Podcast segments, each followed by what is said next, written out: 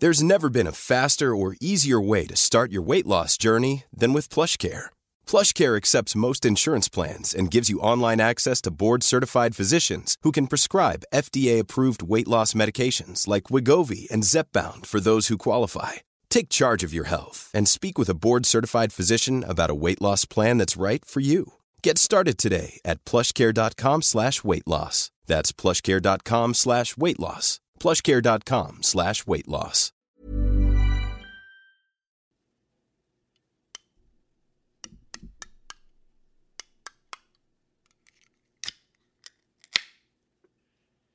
Axel, I love you. Fuck right off right now, please. Thank you. Please go be adorable somewhere else. I cannot stand you. Then lay there.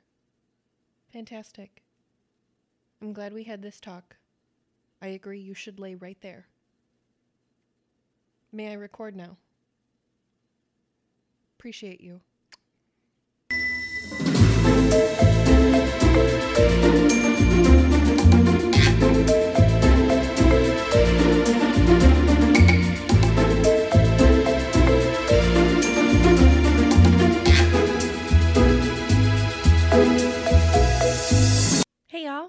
Welcome to Taboos, the podcast where we talk about taboo culture with foul mouths and drinks in hand. I'm your host, Celeste. Today's episode is going to be just a little teensy weensy bit different than our normal content. Today, it's just you and I talking about a topic that's really incredibly fucking important to me. Mm hmm. It is. And with that said, it's also a topic that is so taboo conceptually that I've really been having a hard time creating the approach to this one in general. And honestly, you'll understand why in just a minute. But I really want to just level set with you and say, Hi, I'm so glad you're here. I've missed you. You are so fucking beautiful. You are my absolute best friend right now. Really, you are. Welcome to my safe space. The safe space that my best friend and I in real life created to talk about things that need to be talked about. Mostly things that society wishes we didn't. But I need to be really honest with y'all. This episode is one that a lot of people might brush off and deem unimportant, which honestly is totally fine because this episode, like I said, is incredibly important to me. And it's very, very possible that it will be for you too. If you're new here, this is where I would move forward into our normal format, which is full of research and history and unbiased perspective, along with some statistics and the whole shebang, okay? And I promise that this episode will have that on my life. But we need to just appreciate this friend space for just a second. Because right now, I really just need you, my best friend, to just hear me. So let's settle in, let's get comfy. Grab a drink if you want to, roll a blunt if you feel like it, get a blankie. Let's experience this shit together, just like I would if you were here. So tell me, how was your day today? How are you today? I'm really proud of you for opening your eyes today. I know they were heavy.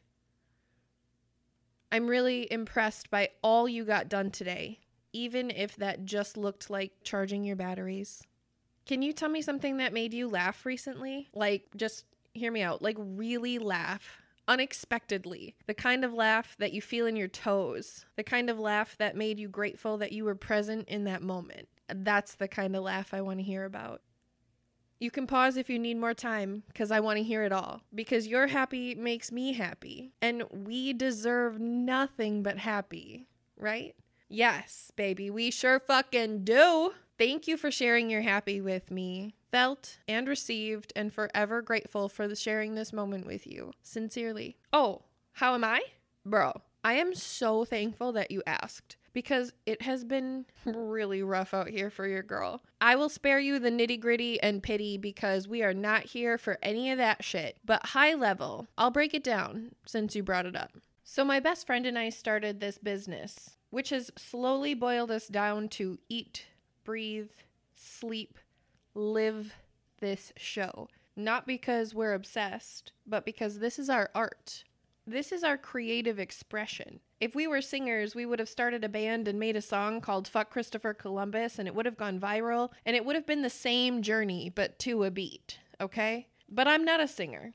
And Allie would tell you she's not either. So here we are. I'm a writer, and y'all might not know that about me. Words are my superpower. They are my shield, they are my sword, and they are my safety. Exchanging words and feelings is what makes me feel safe. I ask as we keep going when I ramble, y'all keep that in mind. I'm actually terrified to be on this stage right now by myself, bearing my soul to you. So, sincerely, thank you for being this shoulder for me right now. I've really needed it.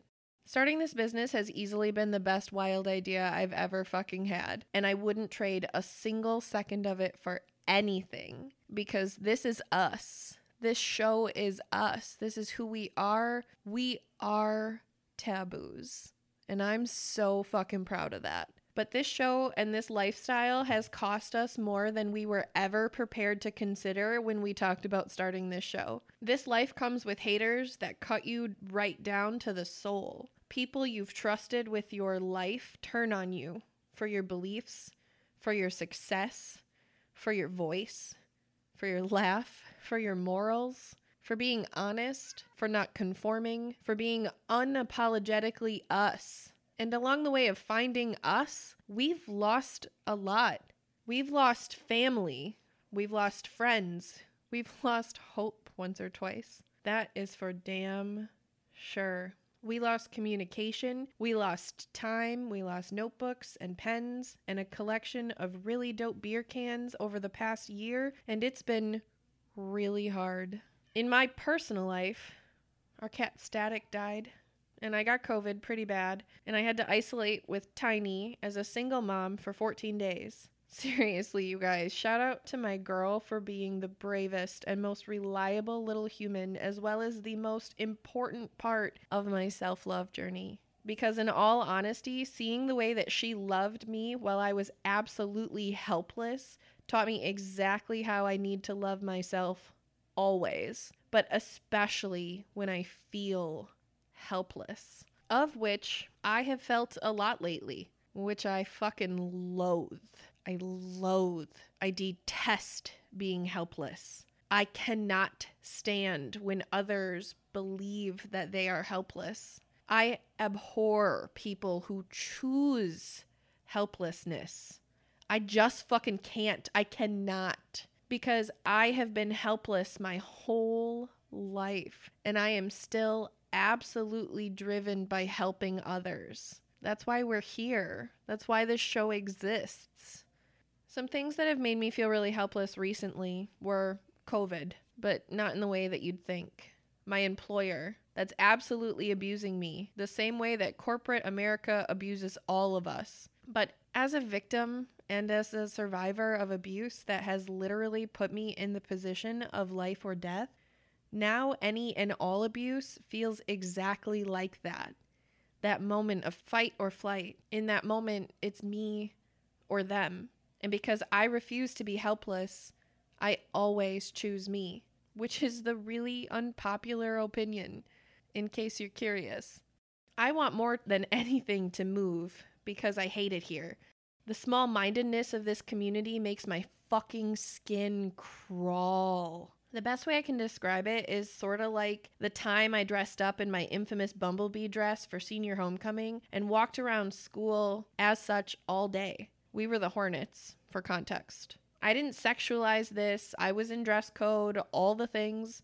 And yet, everyone either looked, was filthy with their reaction. I was a little slut at the time. So it's not like that was unwarranted. Okay.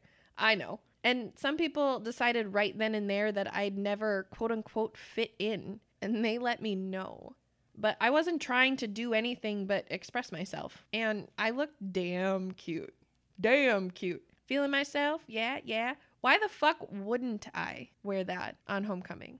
Senior homecoming, right? Okay, cool. Oh, you can relate to being treated like shit in high school? Well, let me tell you, Wisconsin is really just a giant high school, honestly. I'm pretty sure that we are the high school of the whole country. Decent education, public school cost. Some can't wait to be done, and others peak during football season. There is a beer readily available, and our Midwest Nice will leave you wondering if we are so sheltered we have no idea how scary the real world really is, while simultaneously being so conniving and manipulative and drunk. You'd think we'd be a shoe in to be voted most likely to legalize weed first. But here we are aren't we? So you can imagine trying to be the girl saying fuck racists and capitalism in that environment isn't really popular, right? I know I could move logically, but I can't because of the next thing that makes me feel helpless. I legally can't move. I could take a hop, skip, and a jump to Madison, which honestly is an option because as of yesterday, y'all are looking at a brand new Wisconsin Badger. Baby. I got the acceptance offer yesterday and I still cannot believe that shit. I still cannot believe that shit. I, okay. Okay. So there's that. I'm sorry. Humble brag. I just, okay. But also, realistically, that's not an option for us because my daughter has a father who has been determined by the court to have a continued role in her life, which makes me feel helpless as well as he is my true narcissistic experience, perspective, and abuser. Helpless is exactly how he likes me. Absolutely disturbingly helpless. Tender for the kill, in every sense of the word. $200,000 in court fees sold separately. So honestly, like even if I could leave, I can't escape the confines that are the educational walls of this institution, which all makes me feel helpless. Normal people, such as you, I'm sure, always react with, Oh my God, Celeste, can your family help? Because it's the only logical and comforting response that any of us can cling to when someone says the shit that I have just said, right? Like, I totally get that. And I'd like to offer another piece of information that's important for us to talk about that's been going on with me, because this will honestly be probably the most taboo thing that I will say in the history of this show. Words I have never said before so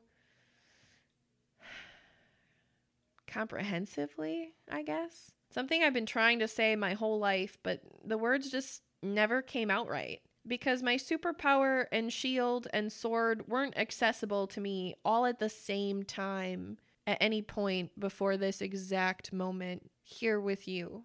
So, we could take a deep breath together.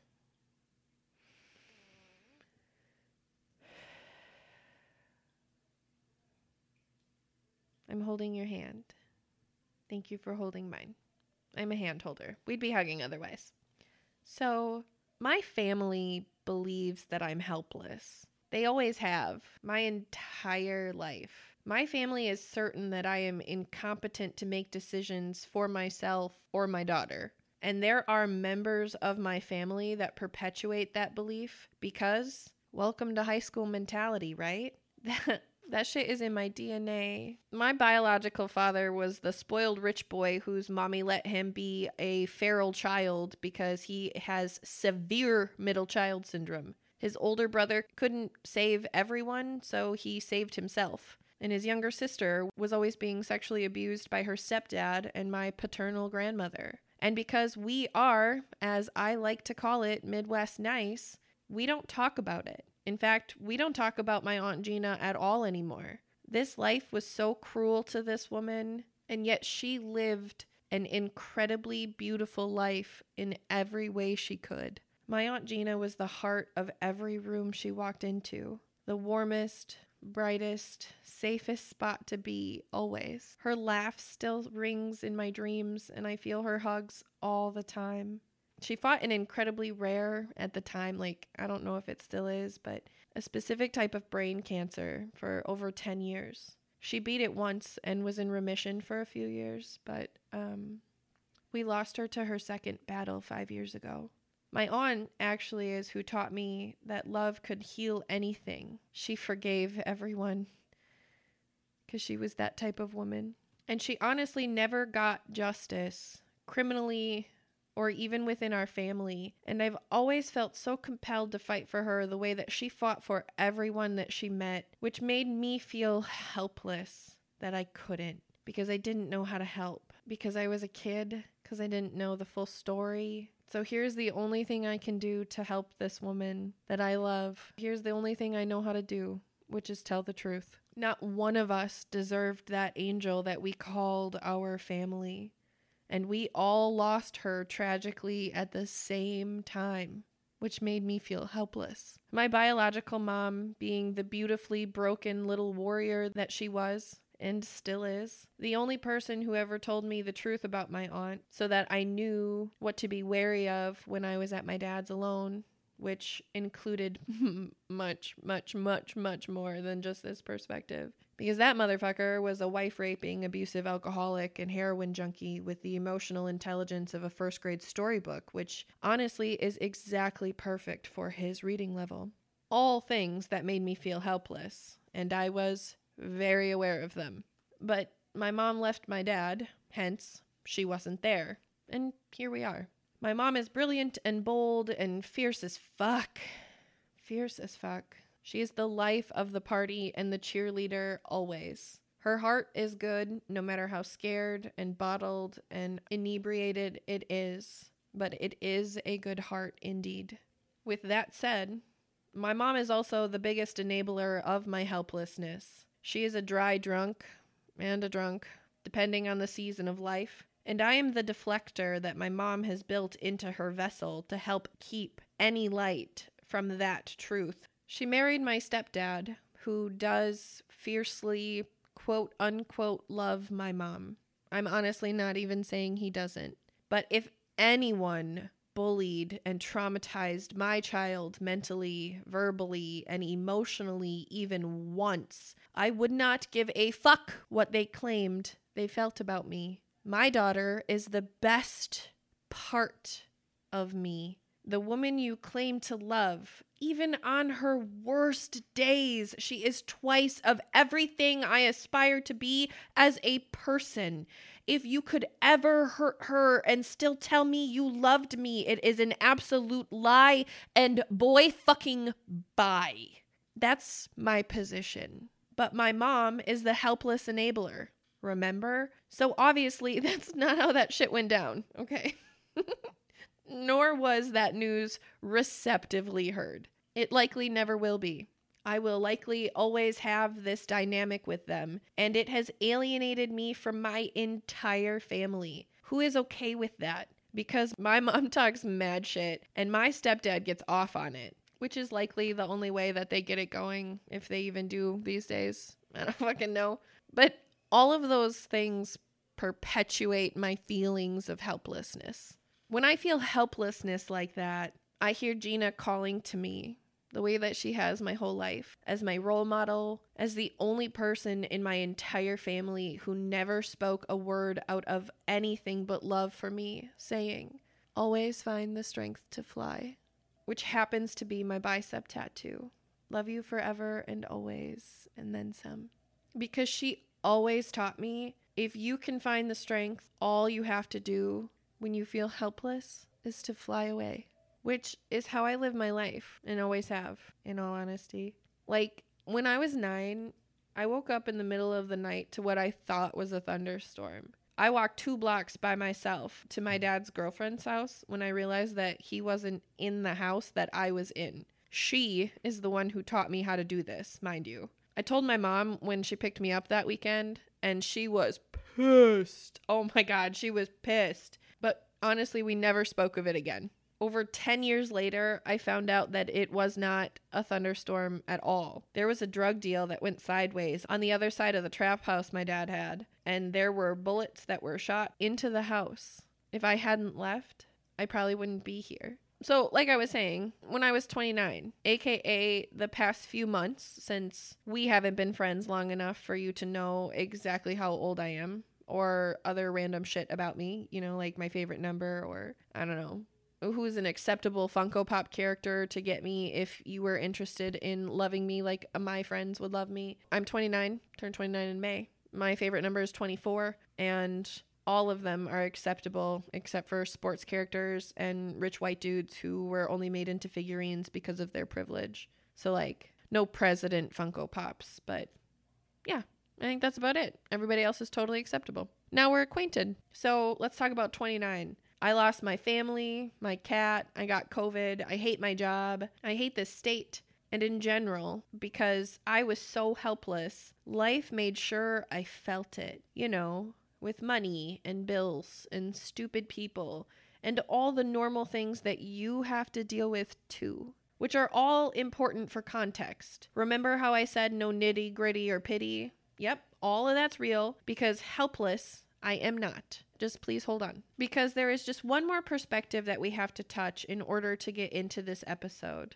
I would have never, ever, ever come to the conclusion and to the place of this place of acknowledging that I have been the biggest perpetuator of this helplessness without this context, also. Whether that's because I have literally survived this way or I subconsciously self sabotage, which is absolutely a real thing that I do honest to God, even consciously. Shout out to our imposter syndrome episode specifically. But also, welcome to Taboos. Check out any episode. They are all important as fuck, and I self sabotage in all of them. Enjoy. But I'd never come to this place without meeting the man that I love. And for the sake of this conversation, we're just gonna say his name is Logan. He's the guy that we talk about in our men's mental health episode. If y'all want to hear about how much I love this man in a setting outside of a hippy dippy one, that's absolutely fine. I would suggest it. It's a really good episode. So I met Logan on Plenty of Fish, of all fucking places, in the weirdest fucking way, inexplicably, in a comedy of errors, if you will.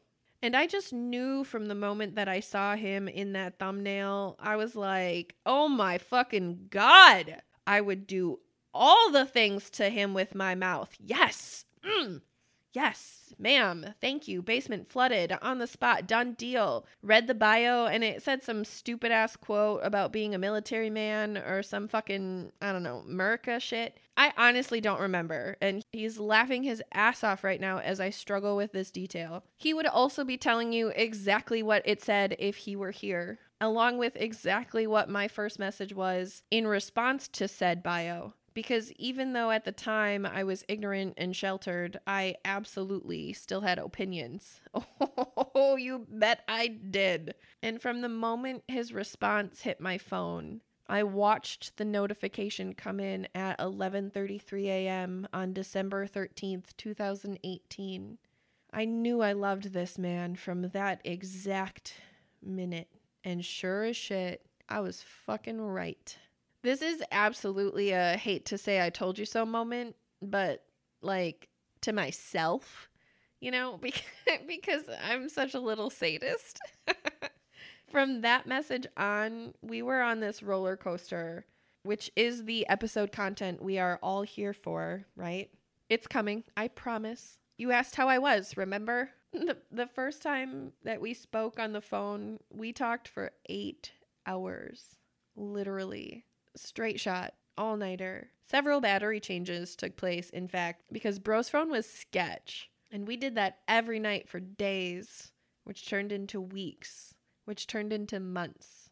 Because Logan lives in Indiana, which if you've never been, can be described both as the automotive elective class as well as the home economics class of this metaphorical high school that is our country, because I like visuals. And I will also shout out to Amish cooking every chance I get forever. Thank you, dear Amish community, even though you will likely never hear this gratitude.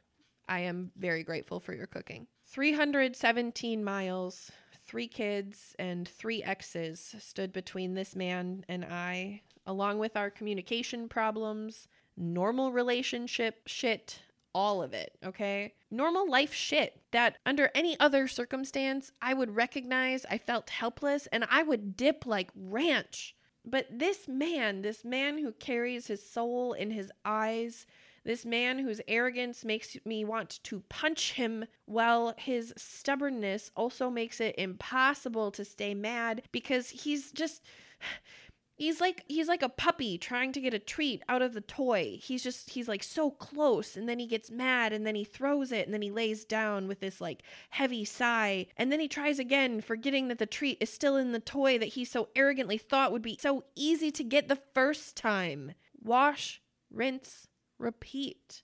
It's not always cute like that though. I just for the record need to say that because I'd never threatened to punch a puppy, obviously. And all of that has stood between I would never threaten a chick puppy. okay, I'm sorry. We're back.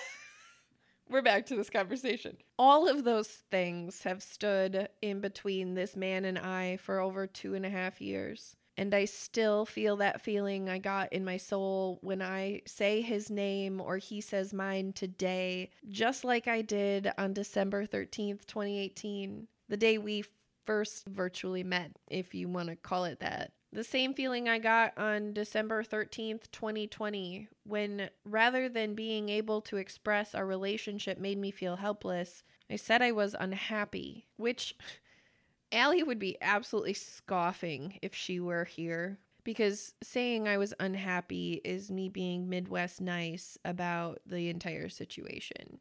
I loathed myself. And this man reminded me of that every day simply by loving me the way he did and also by the way he treated me. At 11:33 a.m. on December 13th, 2020, the words I can't do this anymore.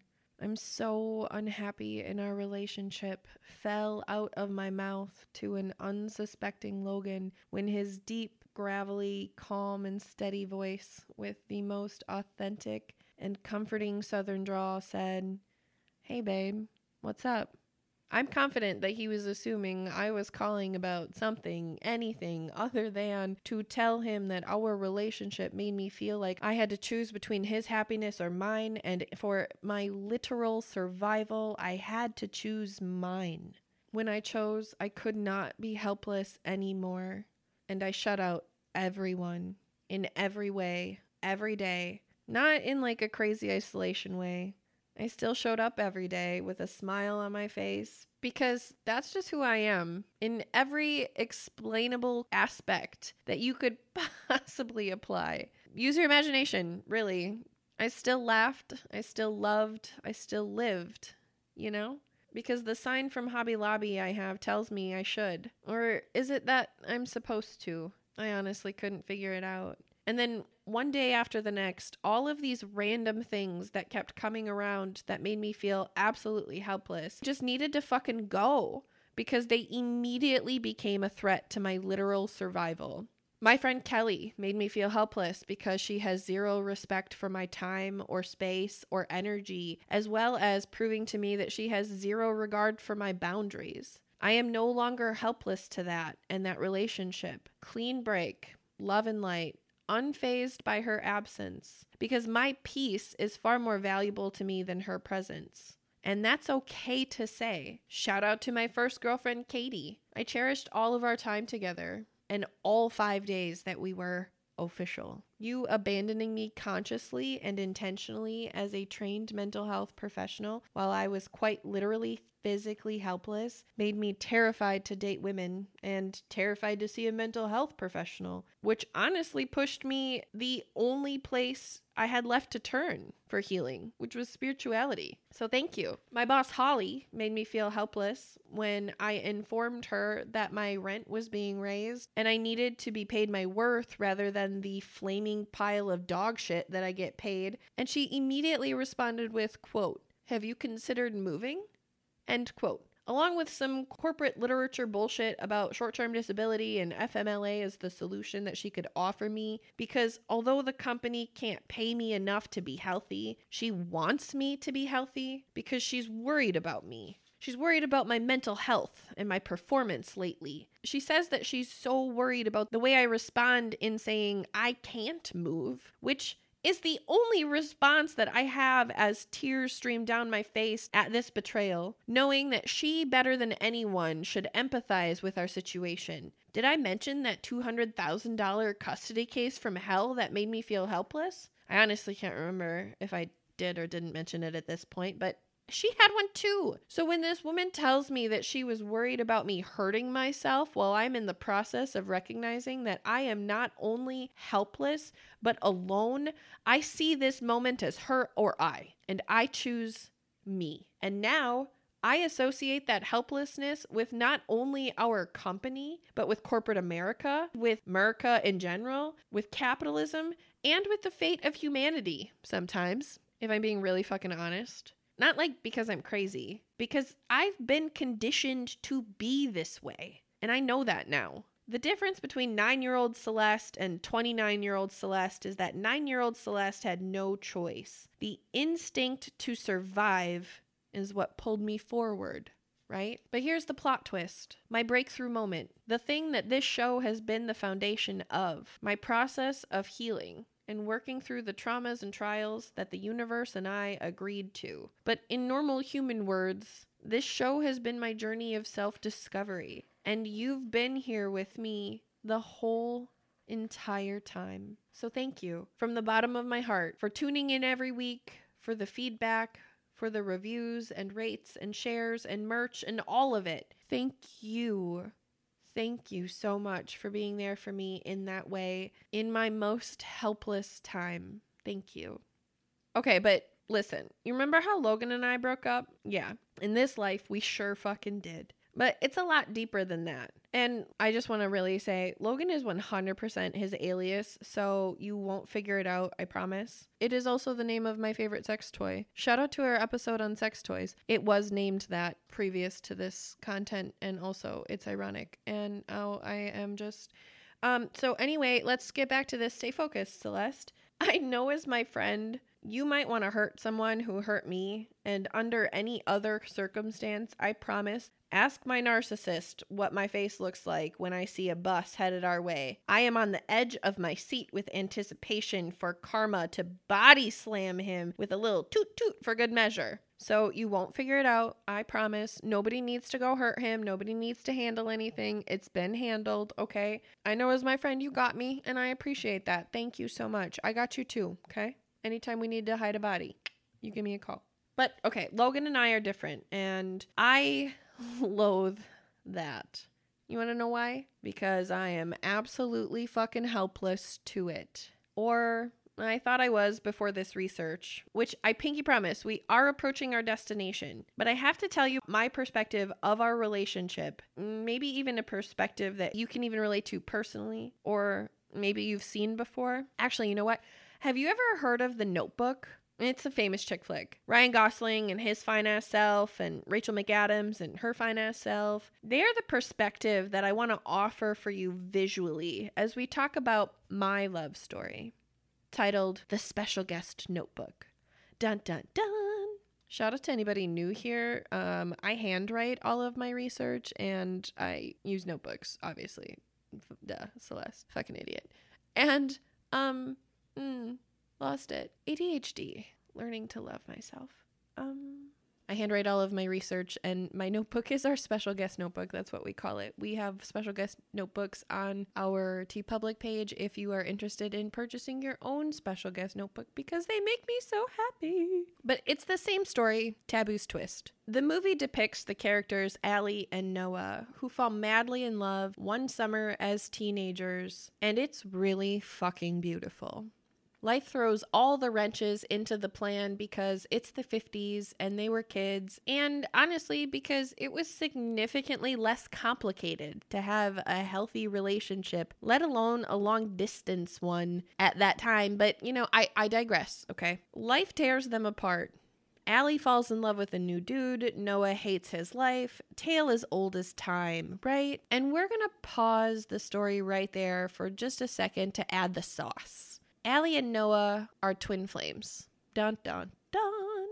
If you're not sure what twin flames are, and that's why you clicked on this episode, sorry, not sorry, I guess. Allie comes back for closure because she loves Noah, right? She could never consciously leave this single fabulous life without consciously reclaiming her heart from the first and only person to ever hold it. To ever see the pattern in which it beats while she's asleep. The first person to make her heart not only feel the spark and current of love that is different from the way that she loves her friends and family and even her fiance. The first person to make her heart feel whole. How could she give what's left to this new guy without saying goodbye to the other half? How could she live every day the rest of her life happily with only half a heart? And as the audience, we cheer her on as she runs into Ryan Gosling's fine ass arms in the rain and she cheats on the man that she's about to commit her life to simply because loving Noah to Allie means loving Allie as her whole self and Noah feels the same. They live happily ever after, have all the kids, all the things, and spoiler alert, they die together in their sleep at the end. It's really fucking heart wrenching. And in the most simple and visual terms, that is the twin flame journey. Okay. How do I know that? I watched it last night with a half a pint of ice cream and a box of tissues as I sobbed my face off, watching the parallels of my life and this movie while grieving the loss of my twin flame. Shout out to my ADHD because your girl just needed a good fucking cry, and here is where I found it. Completely by coincidence while mourning my decision to once again run away from my own twin flame because he is still absolutely not the man I deserve. He chooses his helplessness, and I literally cannot run to safety fast enough. So I contend to the gaping wound in my chest that he left when he said, Yes, ma'am, and laughed for the first time in months two of my favorite things that he does in the same moment, plus helplessness, plus him choosing helplessness equals a half of pint of ice cream and the notebook and this episode. Ta-da! Ah! In 1000% transparency, which is the perfect amount of context, I think for my research and evidence to support not only my own twin flame journey, but my beliefs and my spiritual side as a whole. And before we get into it, I really just ask that you sit with this quote from the actual notebook. Like like the movie, not like my actual notebook. Like special guest notebook is different. I always quote my special guest notebook when it's my special guest notebook, just for anybody new here, just for the record. I think that's important. And I want to share this context with you from the movie because throughout the rest of this content, I identify my feelings as quote unquote love. Like that's how I talk about it in the rest of the episode because that's what it is for me. Like for me specifically, that's how I feel. Those are my feelings. But I need you to understand exactly how I believe in love and to what capacity. And this quote really hit. So Let's go. All right, so Allie has dementia. Noah walks into her hospital room, and for the first time in years, she recognizes him immediately. And he's overwhelmed with emotion to see the woman that he loves right there in front of him, just like she was the first time that they met. Allie's tucked into her hospital bed, and she says, Can I ask you something? Noah, sitting at her bedside, says, What is it, sweetheart? Her hands tremble her lips quiver. She inhales sharply and says, Do you think our love can create miracles? Noah nods his head, tears welling in his eyes, and says, Yes, I do. That's what brings me back to you each time. Allie responds with, Do you think our love could take us away together? And Noah said, I think our love can do anything we want it to. And then they fall asleep together for the very last time. I do believe that love is capable of miracles. I believe I am proof of that. This episode is proof of that. But I especially believe the love that I have for my twin is capable of miracles. And if that is ever going to be us together, I, I don't fucking know. Probably not, honestly. I'm not holding my breath. I will find new love undoubtedly. But I can't ignore that if that love and energy can't be shared between he and I, I can share that love with you as someone I love. to hopefully offer perspective you may have never considered about the love in your life and the miracles it could bring you, which is all I want as someone who genuinely just loves love. Hi, that's me, Celeste. It's nice to meet you. Thank you for letting me share that context with you, which actually leads us to our disclaimer. Today's episode is going to be a Celeste twist on a taboos topic, and I am truly so excited to share this side of me as well as the following content with you. Sincerely. And with that said, I need to go into this episode making sure that everyone is aware that this episode will be a perspective and a belief that I am proud to hold as well as a safe space that my girl and I created for beliefs and perspectives to be shared. Welcome to Taboos, the spiritual edition. Please don't let that word scare you because I assure you that I am not here selling anything. I'm not saying that y'all have to share my belief or that you're wrong for not sharing my belief. I am here to create an important conversation, relevant, tangible, and perhaps even be the answer to questions that you've asked yourself in the confines of your friendships or maybe even in your own mind. And I want to be really clear. I'm not claiming any accreditation to speak to the following other than I am a woman who has healed her heart and is proud to share her belief with anyone who it could help. I am a healer. I am an empath. I am a cosmic witch. I am a mother, a human, and I am here to create good. And that's the tone that we must go into this conversation with. The following will be based on research, personal experience, and my belief and mine alone. There will be a content warning for this episode because y'all have never heard me speak on such a personal topic that could apply to anyone in any relationship of any faith, as well as y'all are going to see an incredibly emotional side of me in this one. I mean, I mean, if you don't think you have already. so if y'all didn't grab tissues the first time, I suggest maybe considering that is a good idea. I'm honestly not sure if y'all even know exactly who I am even with the context that I just shared. Y'all exclusively know a side of me that so very few people see, and yet I share with everyone that I can in all honesty, before taboos, this conversation of growth is one that Allie and I would have had directly. And it would, would have been heard and respected, and it would have been a really proud moment for us because that's just how we love each other. And it would have stayed right there, unheard by someone who may have needed to hear it, no differently than the rest of our content that's delivered with fact and statistics. So, this is just me again checking in on the friendship space to make sure that we are all on the same page so that we can have this conversation one on one without further ado. Drum roll. Brrr. Taboos proudly presents Twin Flames and Soulmates.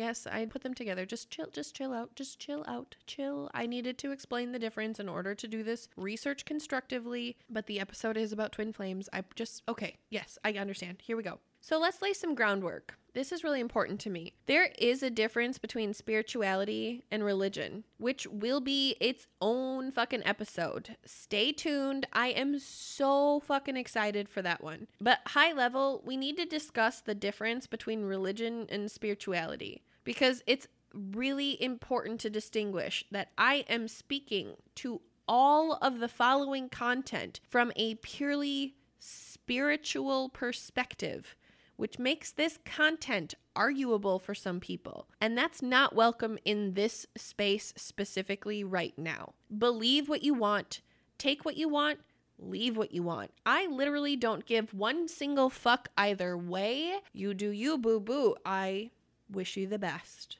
And you want to know how I can prove that? The following content is not a perspective that Allie's beliefs align with. And yet, that woman has supported me every step of this entire journey and still respects, understands, and appreciates that it's mine.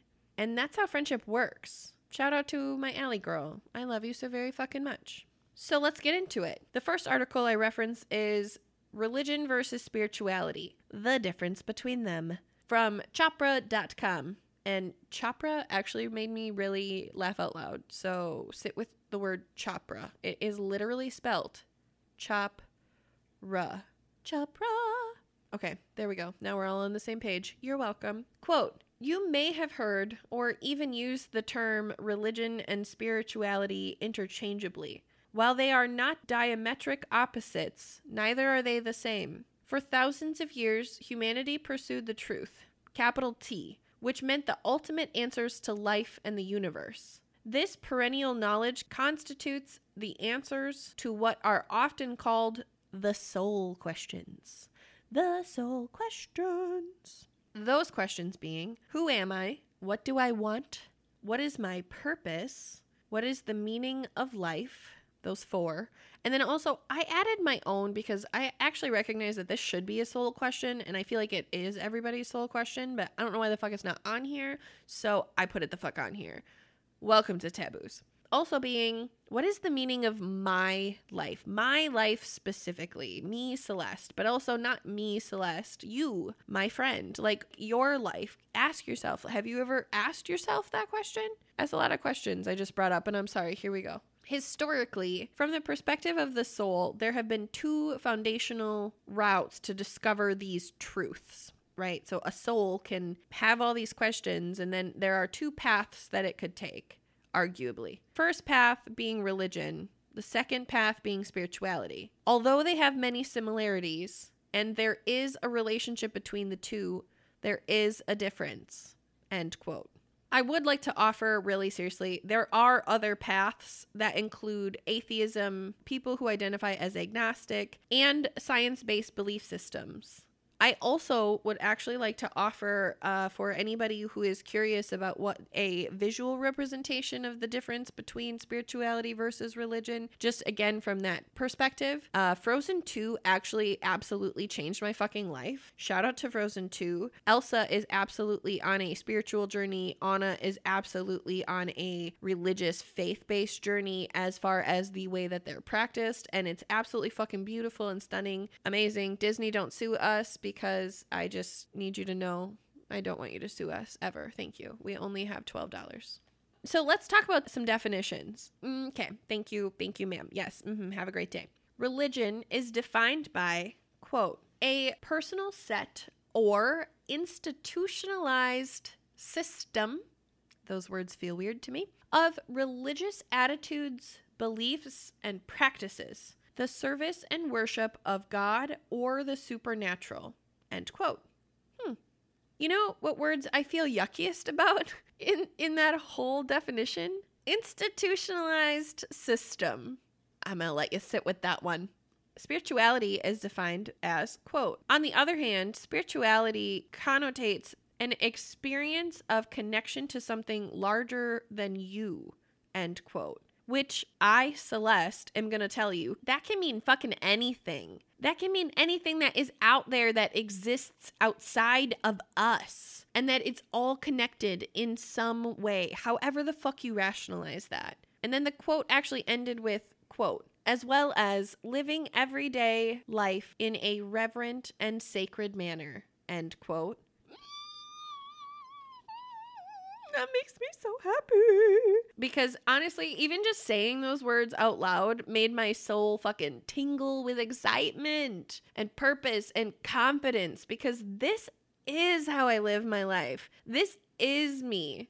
Per Dr. Christina Puchalski, a leader in trying to incorporate spirituality into healthcare, puts it, quote, Spirituality is the aspect of humanity that refers to the way individuals seek and express meaning and purpose, and the way they experience their connectedness to the moment, to self, to others, to nature, and to the significant or sacred.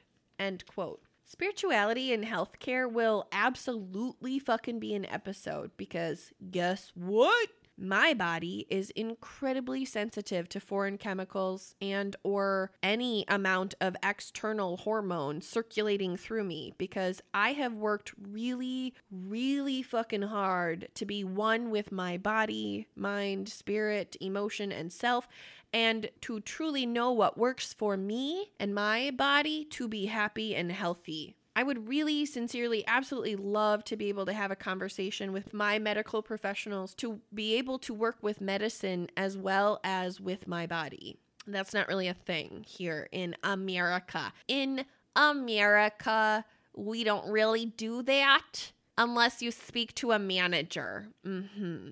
Shout out to my Dr. Danielle, however, who is the first medical professional in my entire life who has created a safe space for me to answer questions authentically, true to me and my experience as her patient. With zero judgment, zero preconceived assumption that I'm fucking crazy, nothing. She just listens and hears me and makes a plan for where her world and my world meet.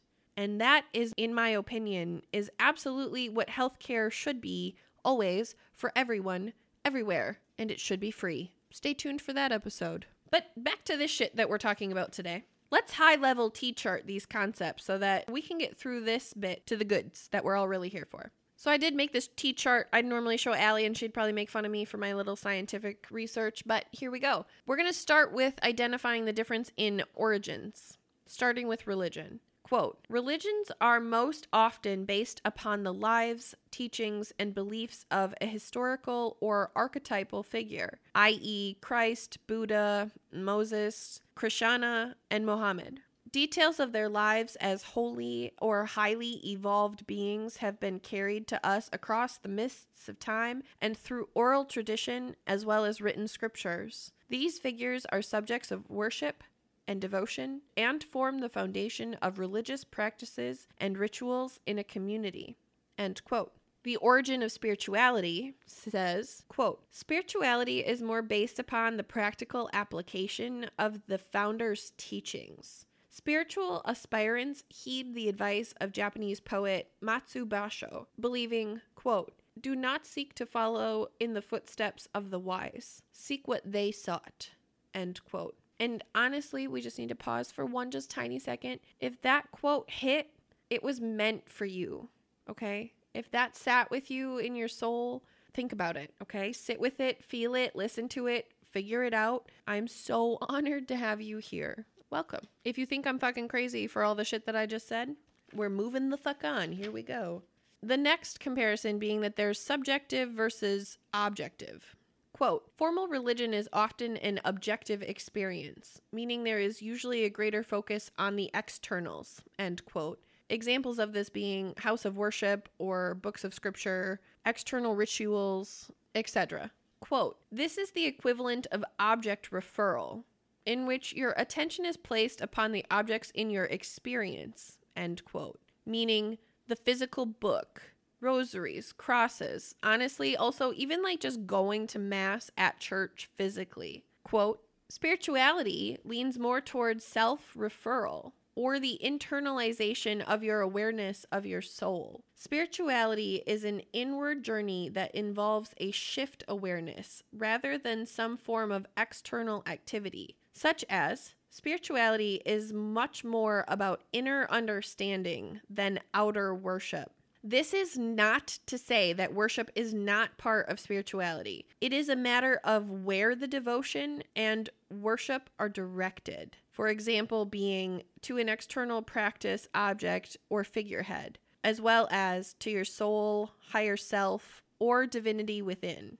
I really believe that the following comparison is the most arguable reason why people not only don't understand, but in all honesty, what they fear about spirituality. And that is the perspective of organized versus formless. Quote One of the hallmarks of religion is its organization. It is a structured, frequently rule based construct that, to some degrees, governs the behaviors of its members. Moral rules, laws, and doctrines, as well as specific code and criteria, create the organized structure that contains the religion's specific belief system. This isn't necessarily a bad thing. In previous, more uncertain times, the rules and dogma of organized religion helped give society a sense of certainty, which helped to guide and comfort those whose faith is lacking. End quote. So, honestly, there are pros and cons to this. I identify that these are my personal opinions, my personal pros and cons. Let's let's hammer them out.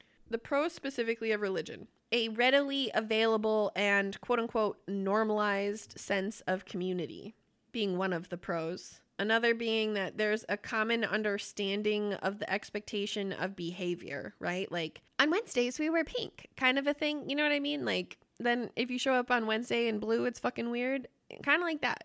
And the guiding principles of faith, honest to fucking God, in my opinion, are beautiful. That's real. The cons, in my opinion, being that you are one of many, which I don't love. Different equates to morally wrong. Also, don't fucking love that. And it's honestly all a business with an agenda and capitalism, and it's fucked because of that reason. And there's the biggest con. Yes, it is true. Here we are now. Quote Spirituality, though, breaks free from the restrictions and rigid structures sometimes associated with traditional religion. The spiritual aspirant recognizes they are on a quote unquote pathless path of self discovery. They are not following a set of external rules, but their own inner call to spirit. In this way, spirituality can sometimes feel like a rebellious act of going solo and leaving the tribe. End quote. I need to say I don't love that they use the word tribe, and just bear with me, let me tell you why. Tribe specifically is a term that is used by indigenous cultures, and I really think that it's very, very fucking interesting that the racist slant is even present as we compare religion to spirituality. I am a spiritual person. I don't I don't belong to a tribe. That's they are not synonymous at all. Okay? I need that to be said. So, mhm. Let's not use tribe as a word to describe a group of fucking people, okay? There's literally any other word that could be used unless you're using it to accurately describe an indigenous tribe. Yes, thank you. Carrying on. Yes, mm-hmm, okay, yep. All right. Glad we're on the same page. Love you.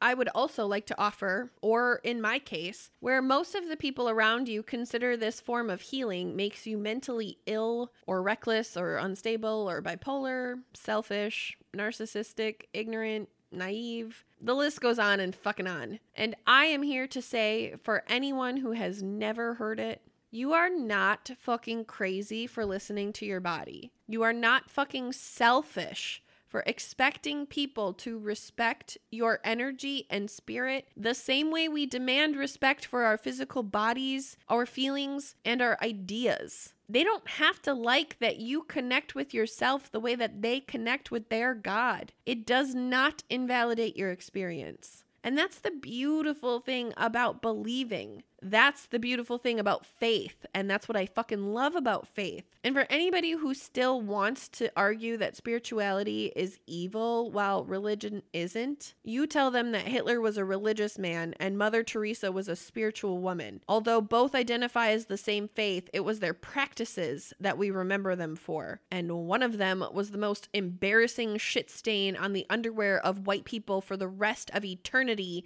while the other was Mother fucking Teresa. Okay? Good talk. Shout out to my girl. If you don't know, Mother Teresa said that she spoke to God in her head and they made her a fucking saint because she was a good human being. Mm-hmm. Yes, she was.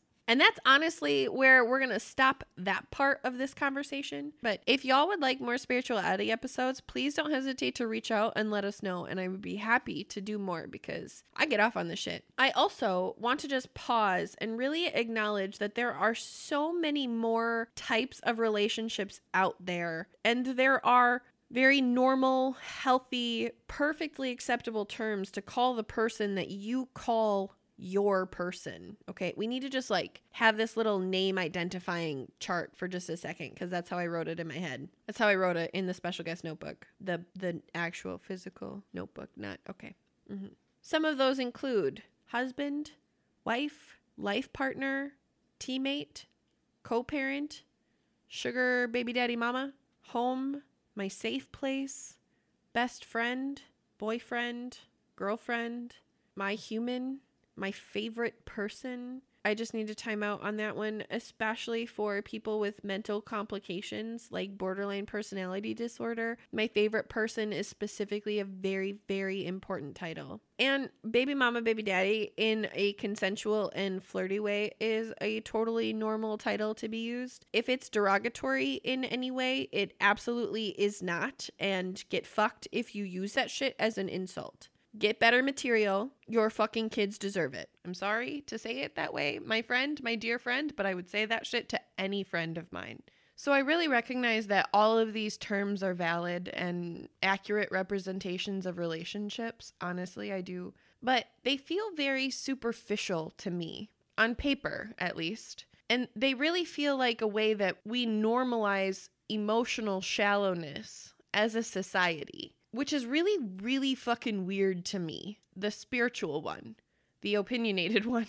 The curious little compulsive thing that I am simply cannot accept shallow connections and labels that make people more comfortable with the way that you love. Aren't we all talking about how love is love right now? That statement is true. It's true no matter what it looks like. Shout out to our Love is Love series and all of the amazing fucking content in that entire series. Our asexuality episode is one of my favorite episodes of all time in the history of life on any show ever. So, shout out to Danielle from Geesebumps.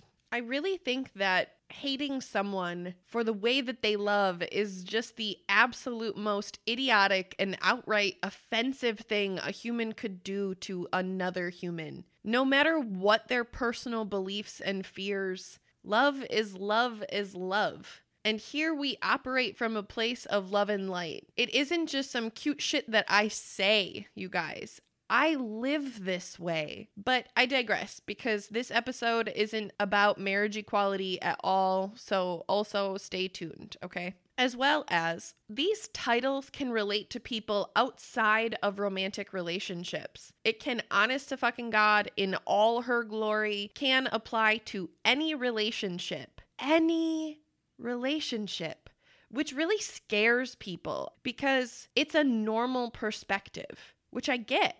So we're going to talk through this together. I promise. It is my absolute intent and manifestation that by the end of this bad boy, you'll at least have gained a valid understanding and how it could apply to you in the way you love people, because the rest is up to you anyway. And that's what spirituality is. Normally, I'd give you the technical definitions first, but to make this comfy for you too, I'd like to start with a story about my first soulmate and the analogy I've used since the first time she said, Can we hug? My alley girl, my Alejandro, my blueberry, my best fucking friend the woman we all know and love and admire for her immeasurable kindness, paired with her undeniably fucking dry and usually morbid sense of humor.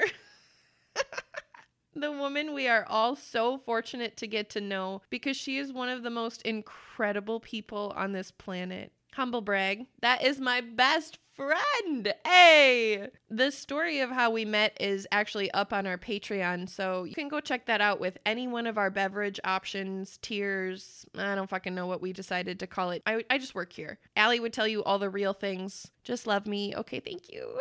But Allie was actually the first person in my life that I was consciously aware of her love on impact. I always joke that the universe shifted when we did, in fact, hug with no further words exchanged, which is hella weird for all of y'all who don't really know our girl. She likes her personal bubble. If you're team dead inside, you know Allie doesn't subscribe to anything but fact, proof, and a few sites specifically in her private tab.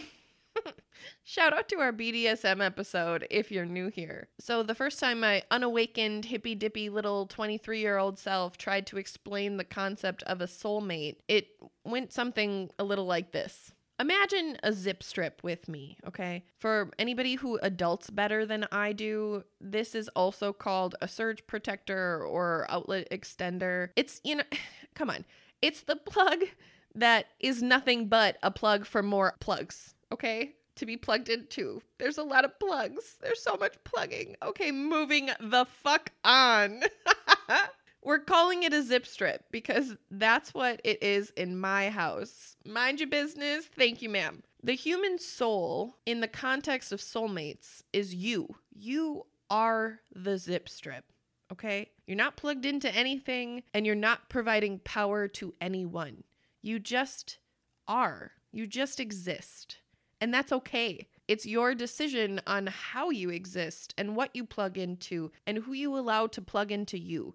and that is not a sexual reference. Please bear with me. When soulmates come into our life, their soul is plugged into our soul, and there's instant electricity. A soulmate connection is undeniable, no matter what those words look like in terms of label. Allie would tell you that I'm her ride or die if she were on this episode with us right now, because that's what our friendship means in her terms. And ride or die, I fucking am for this woman. Everyone who knows me personally will tell you that Allie is my fucking human. Any of the people in my life know if I had to choose between them or Allie, if I ever had to save anybody from lava sharks, Allie is who I am choosing every single time. And I am so proud of that connection. I am so proud that we get to share that connection with y'all. I am so proud of what we've created. Shout out to my Allie girl. I love you always and forever and then some. If you're one of those friends who's thinking some pretty filthy things right now, as I just very passionately expressed how much I love my best friend, how much I passionately love this woman because it implies a little something something. I am gonna let you have your fantasy, okay? Shout out to all of our content that will fuel that shit. You are fucking welcome.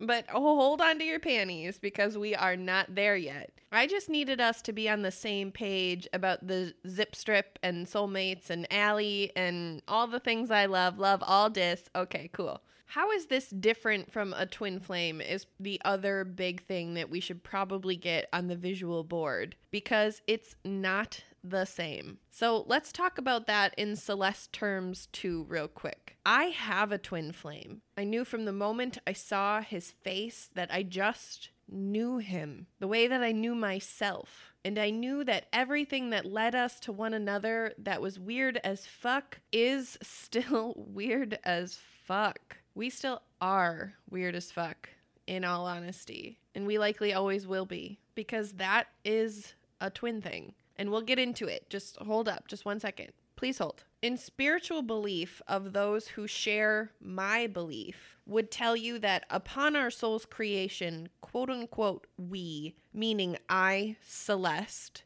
comma, the zip strip, was split into two one divine masculine energy, or a male presenting half, and one divine feminine energy, or the female presenting half. Where this gets complicated is this one zip strip actually has three existences once as the masculine, once as the feminine, and once as the two halves of the same zip strip. Two halves of one soul that has lived in previous existences. Shout out to reincarnation.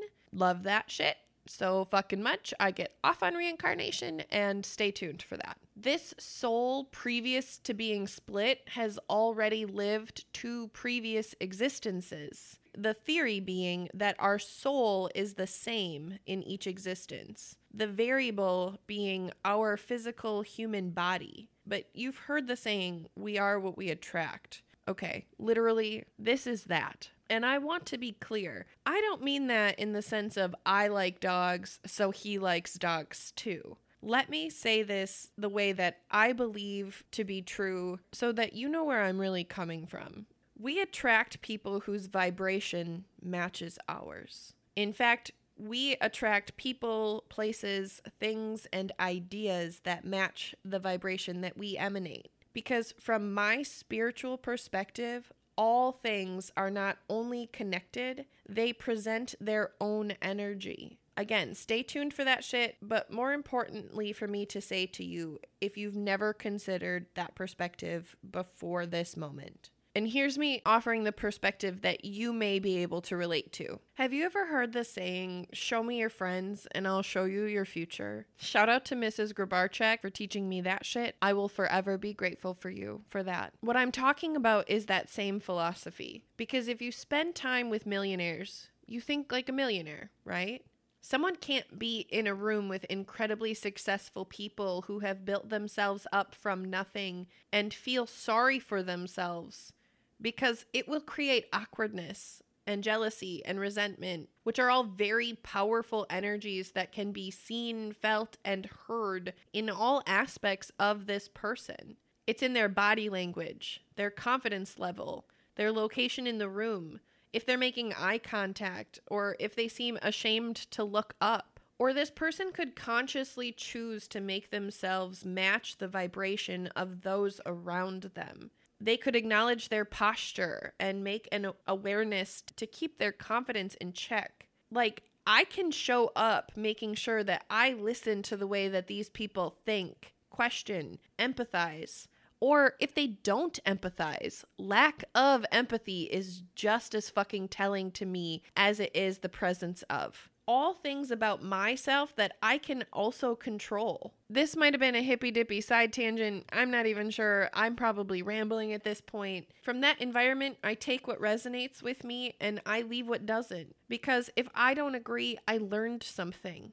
I gained a perspective and I raised my vibration. It's then my choice to continue that vibration or not, which comes with healing and a journey to get to know yourself to make that energy sustainable the exact same way those millionaire friends we were just talking about made their money sustainable. Because nothing that was meant for you in this life will come for free, and it will never come from someone else. They will come to you when their vibration matches yours or is put in your path to challenge stagnation. You know, like when life brings us a series of events that really make us question what we could have possibly done to deserve the shit that life brings us. It's moments like that that we truly get to choose how we're going to move forward. We get to choose between feeling sorry for ourselves or controlling what we can and leveling the fuck up. If it sounds too easy, you're not wrong. It does. And it is. But I promise you, it isn't easy, nor is it meant to be, nor is it meant for everyone. So believe what you believe, boo boo.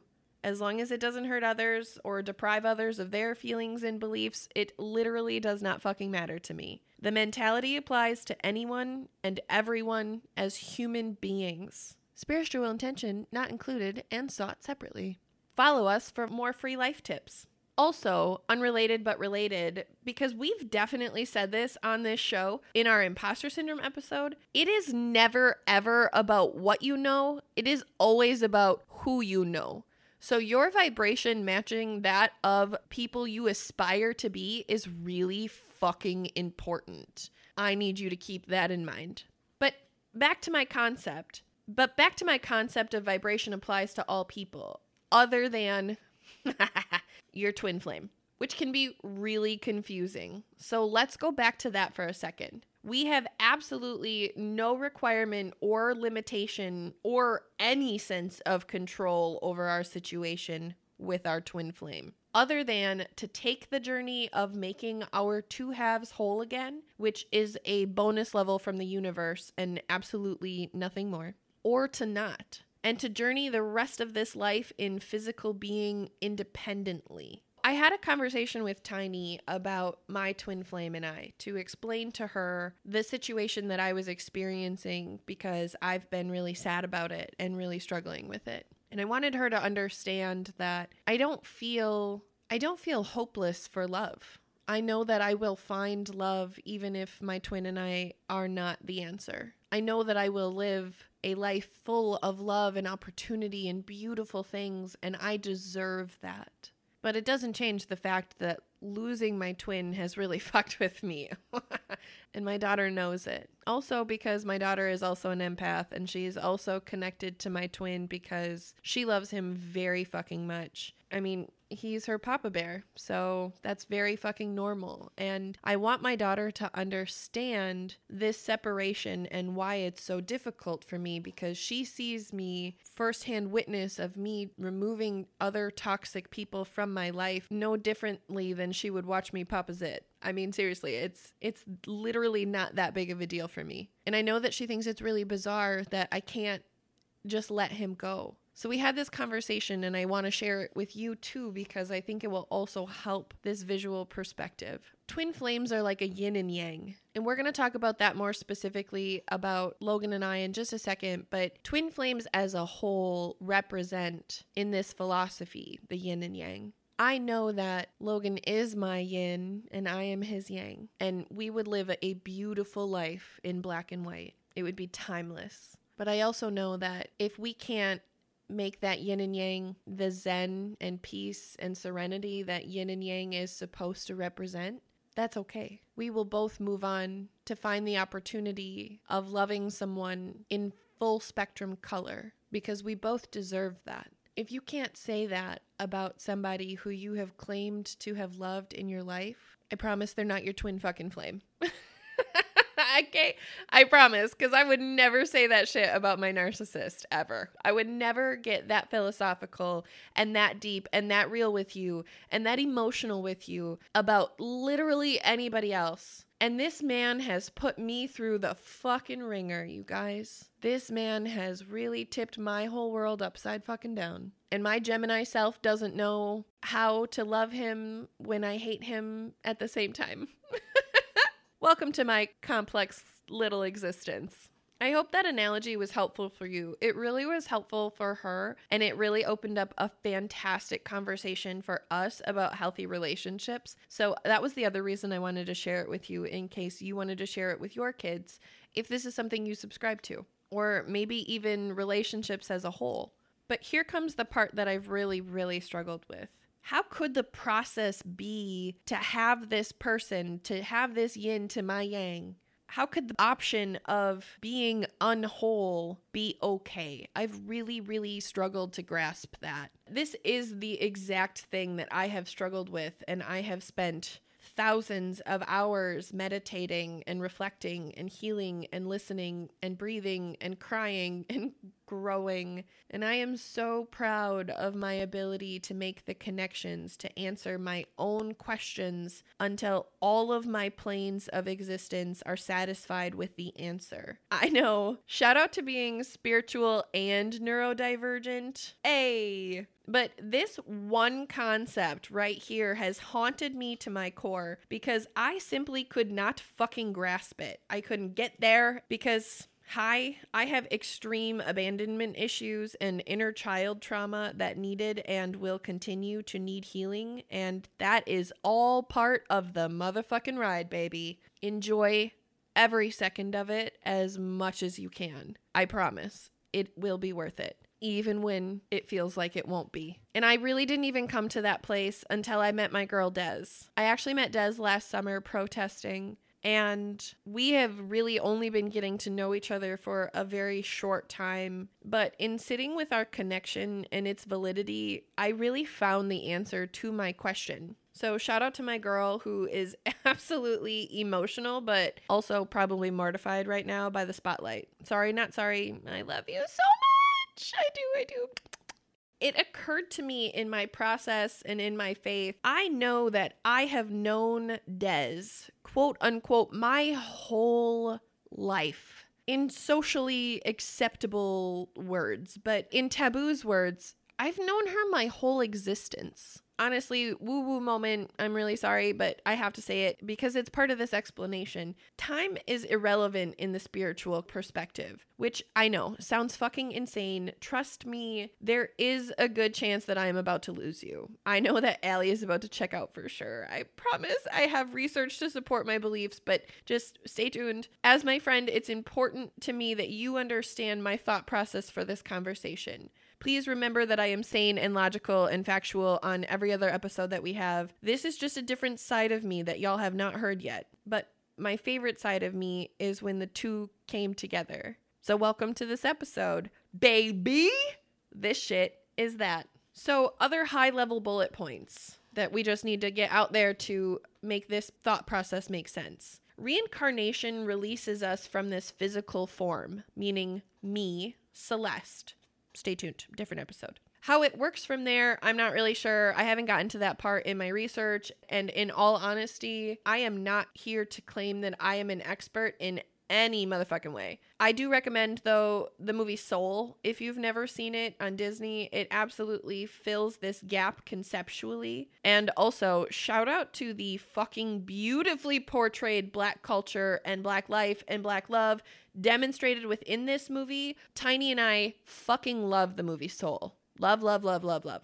which also offers its own process in philosophy if y'all want that to be an episode too. And then we start over which has also again its own process and philosophy. If y'all want that to be an episode, just let me know on our socials. I am sincerely really asking if y'all don't say anything to me, I will not be making it. So, holla at your girl if that is a yes for you. Thank you so much. When we start over, our souls, meaning who I am and who they are in each physical existence played out in physical form have the chance at this bonus level again and again and again until both halves get their shit together, both individually, and then they can attempt to figure it out together. Otherwise, we will keep playing this bonus round for eternity, which really just means choosing to find your twin in each existence, breaking one another, and healing independently all over again. True heartbreak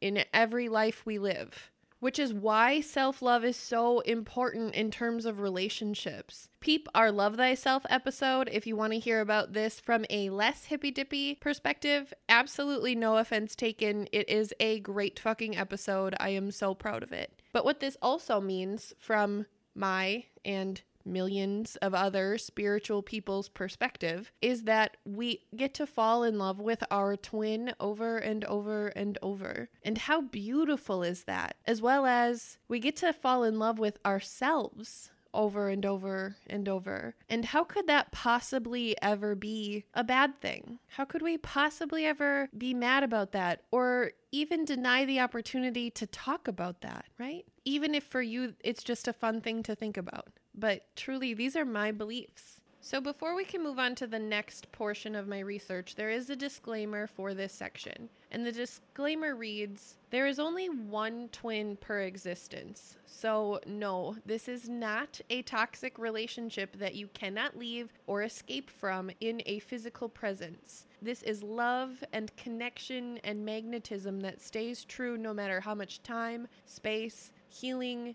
self love, and respect have been gained. I have loved my abuser, and I have loved my twin, and I have loved souls in between. And I promise, when you are dealing with abuse versus divine connectedness, you know it. You know the difference. And I'd like to offer my experience of understanding as an example. My abuser, and my narc, I'd rather do and feel inexplicable things to myself than ever have him near my energy ever again. Everything about his soul tells my soul his soul is claimed by something that is dangerous to me, like detrimentally dangerous to me. The things I feel when I consider Logan can only be summed up as I have hated him the same way I have hated myself, when there was no one I hated more than myself. And yet, even after that, I love him the way that I love myself, with patience and respect, with hope at some point we'll reunite, but also with comfort and contentment if we don't. Because even if we can't get it together in this life, we will in another. And at that point, the man I love and deserve and want will be completely present because he will have healed himself to be so. And he will meet the woman that he loves and deserves and wants, who is completely healed to be entirely present because she has healed to be so.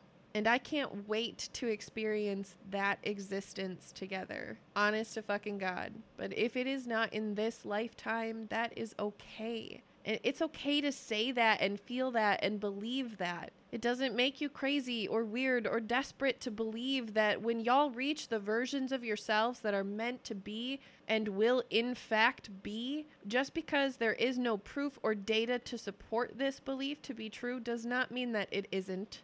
And that's the beauty in belief. And we're each entitled to believe what is true for us.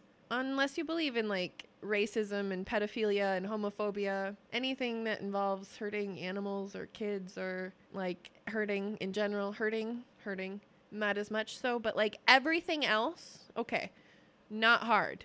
Everything else, believe it, get it. And I think on that note, we should be all caught up on the main differences between a soulmate and a twin flame, from my perspective at least. And we're caught up in a friend space So let's get into some research and perspective that's not my own, just like I promised would happen.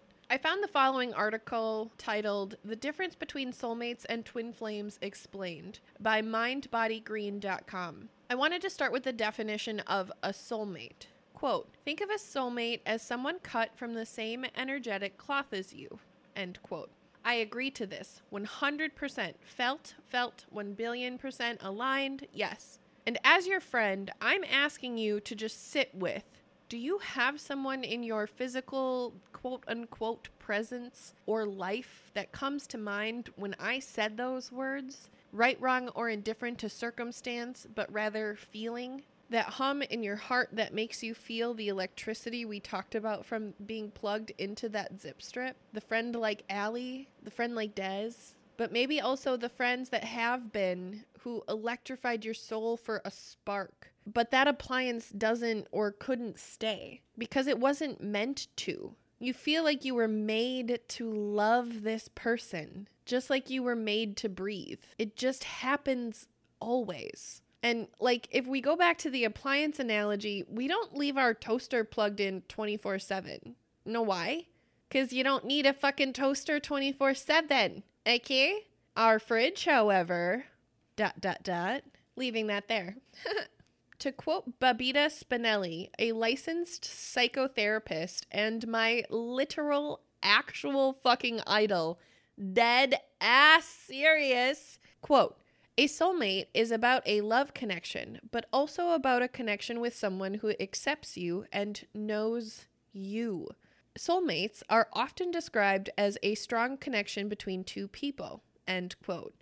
And that can be anyone romantic partners, friendships, soul families, kindred spirits, the collective, your person, your people, hell or high water, those people are soulmates. Your children, those people are soulmates. She went on to say, quote, a soulmate is a person ideally suited as a life partner or close friend. So, the analogy that I make with Allie in identifying the difference between the soul connection that she and I have versus other friends of mine who have been along for my soul journey, I recognize that when Allie and I got plugged in together, she became a part of me. She became a source of electricity to me that I cannot unplug from. I would never want to because without her, I wouldn't feel fully alive. I would be functional, sure, and there would still be electricity flowing, but I would never want to unplug from that connection. And in fact, when we are going through shit or when either one of us are in a mental health space, like, and I try to, and there's a shift in the connection, that shit's painful. I can't imagine ever fully unplugging. And if we're going to stick with our appliance analogy, I would never unplug my refrigerator. That's why that shit's like five feet in a wall so you can't unplug it. There are some people who are meant to stay in your life, and when they leave, we recognize that we've been unplugged, and it feels terrible. And before y'all write off my girl Babita as a lunatic because her title is quote unquote psychotherapist, we just need to absolutely hype up this stunning example of humanity and wisdom. Per her website, openingthedoorspsychotherapy.com. This beautiful woman in the 90s got her law degree and practiced both corporate consulting as well as legal representation at a big four firm for many years. What? That is fucking impressive as fuck. Oh my god. I cannot. Goalgasm right fucking there. Yes, girl. Work that shit. Okay, I'm back now. Quote In my late 30s, I felt stuck. My relationship was falling apart and my career just didn't feel like me. I felt unfulfilled both personally and professionally. I didn't know how to manage all of these challenges. I also didn't want to keep burdening my friends and family and felt overwhelmed by opinions and advice. I just really wasn't sure what to do next. End quote. Damn! That shit hits every fucking time I read it, bro. Oh my god.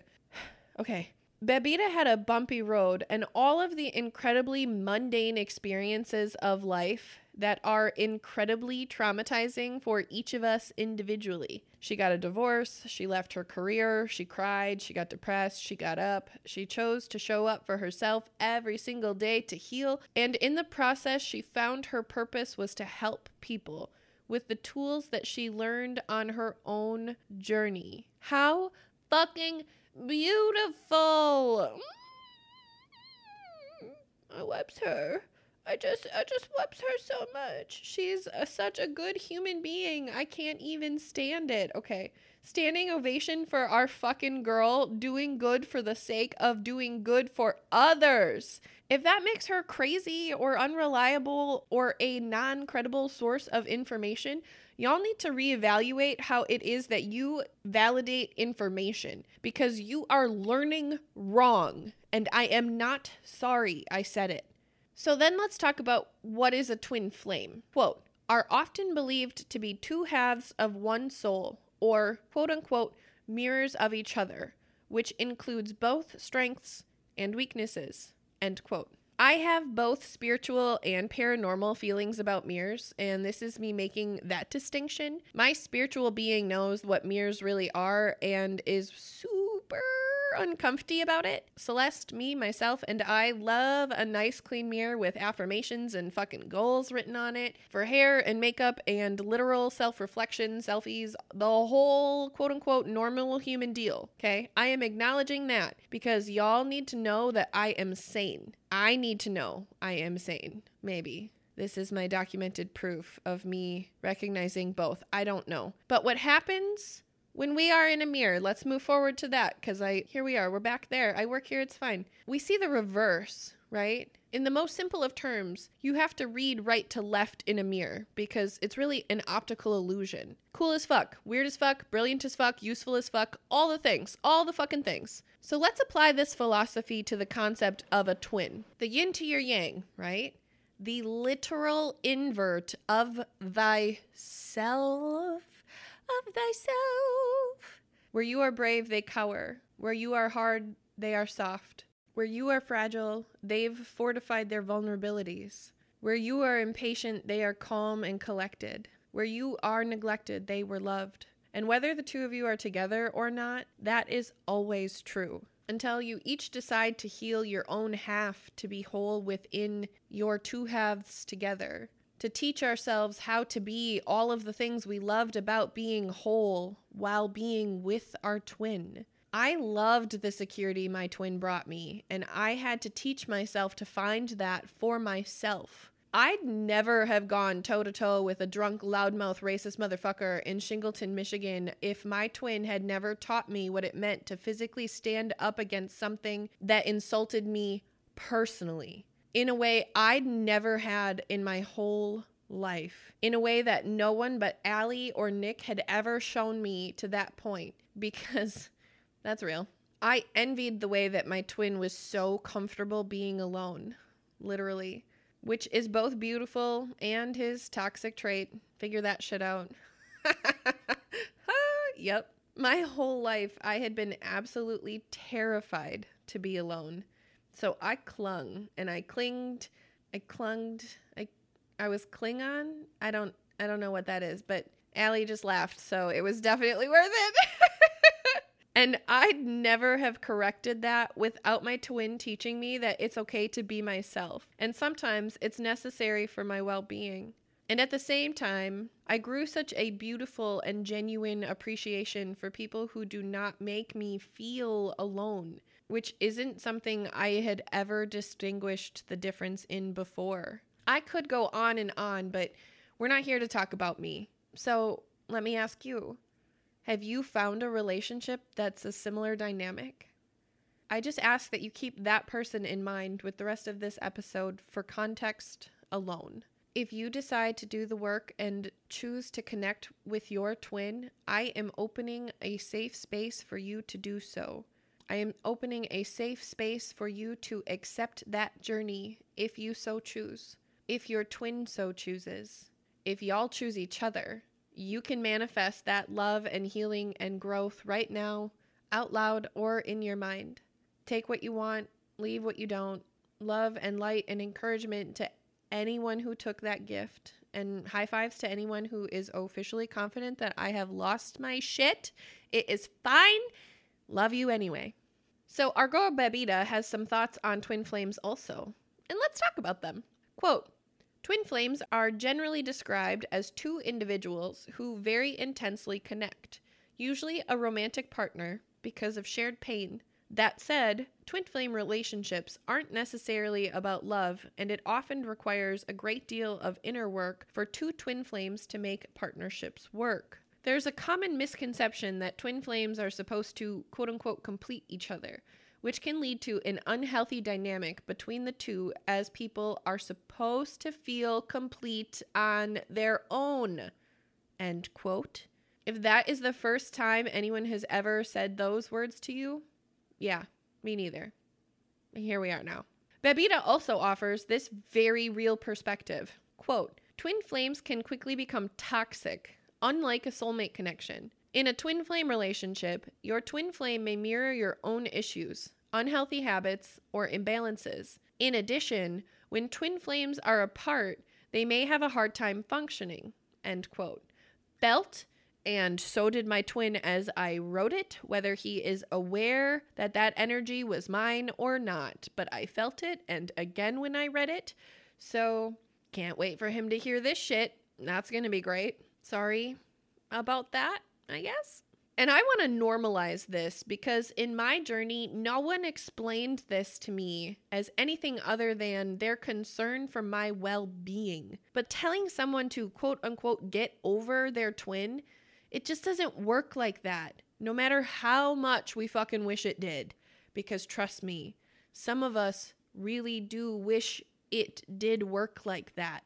I'm not even saying that's me. I'm not saying anything about anybody specifically, but I promise there are some twins who wish it was just easier to move on and forget.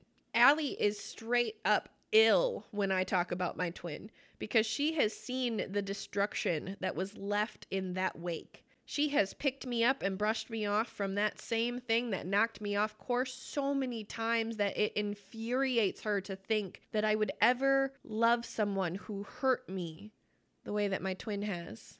And at the same time, she knows how I love. She trusts me when I say the crazy shit that I say about this man and I as I try to heal because that's the path that I chose. And because she loves me and wants me to be nothing but happy and loved. She would tell you that she wishes my twin would choose him the same way that I chose me. She'd say it because she's a good friend, a good person. Again, we love her so fucking much, right? But she would also say it because it's the right answer. If he healed himself the way that he needs to for his journey, like I have for mine, bonus level, here we fucking go, baby.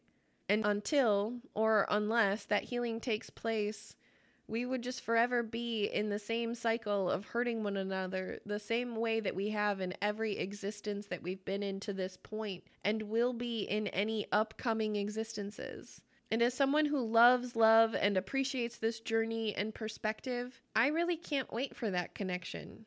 Every time we find it, even if we don't bonus level in this one. I also wanted to make it very clear that the concept of twin flame is not new and it is not exclusive to spirituality, as well as it is not always called a twin flame. So let's talk about that. I found the following information from the article titled Origin of the Twin Flame Journey from twinflameguides.medium.com.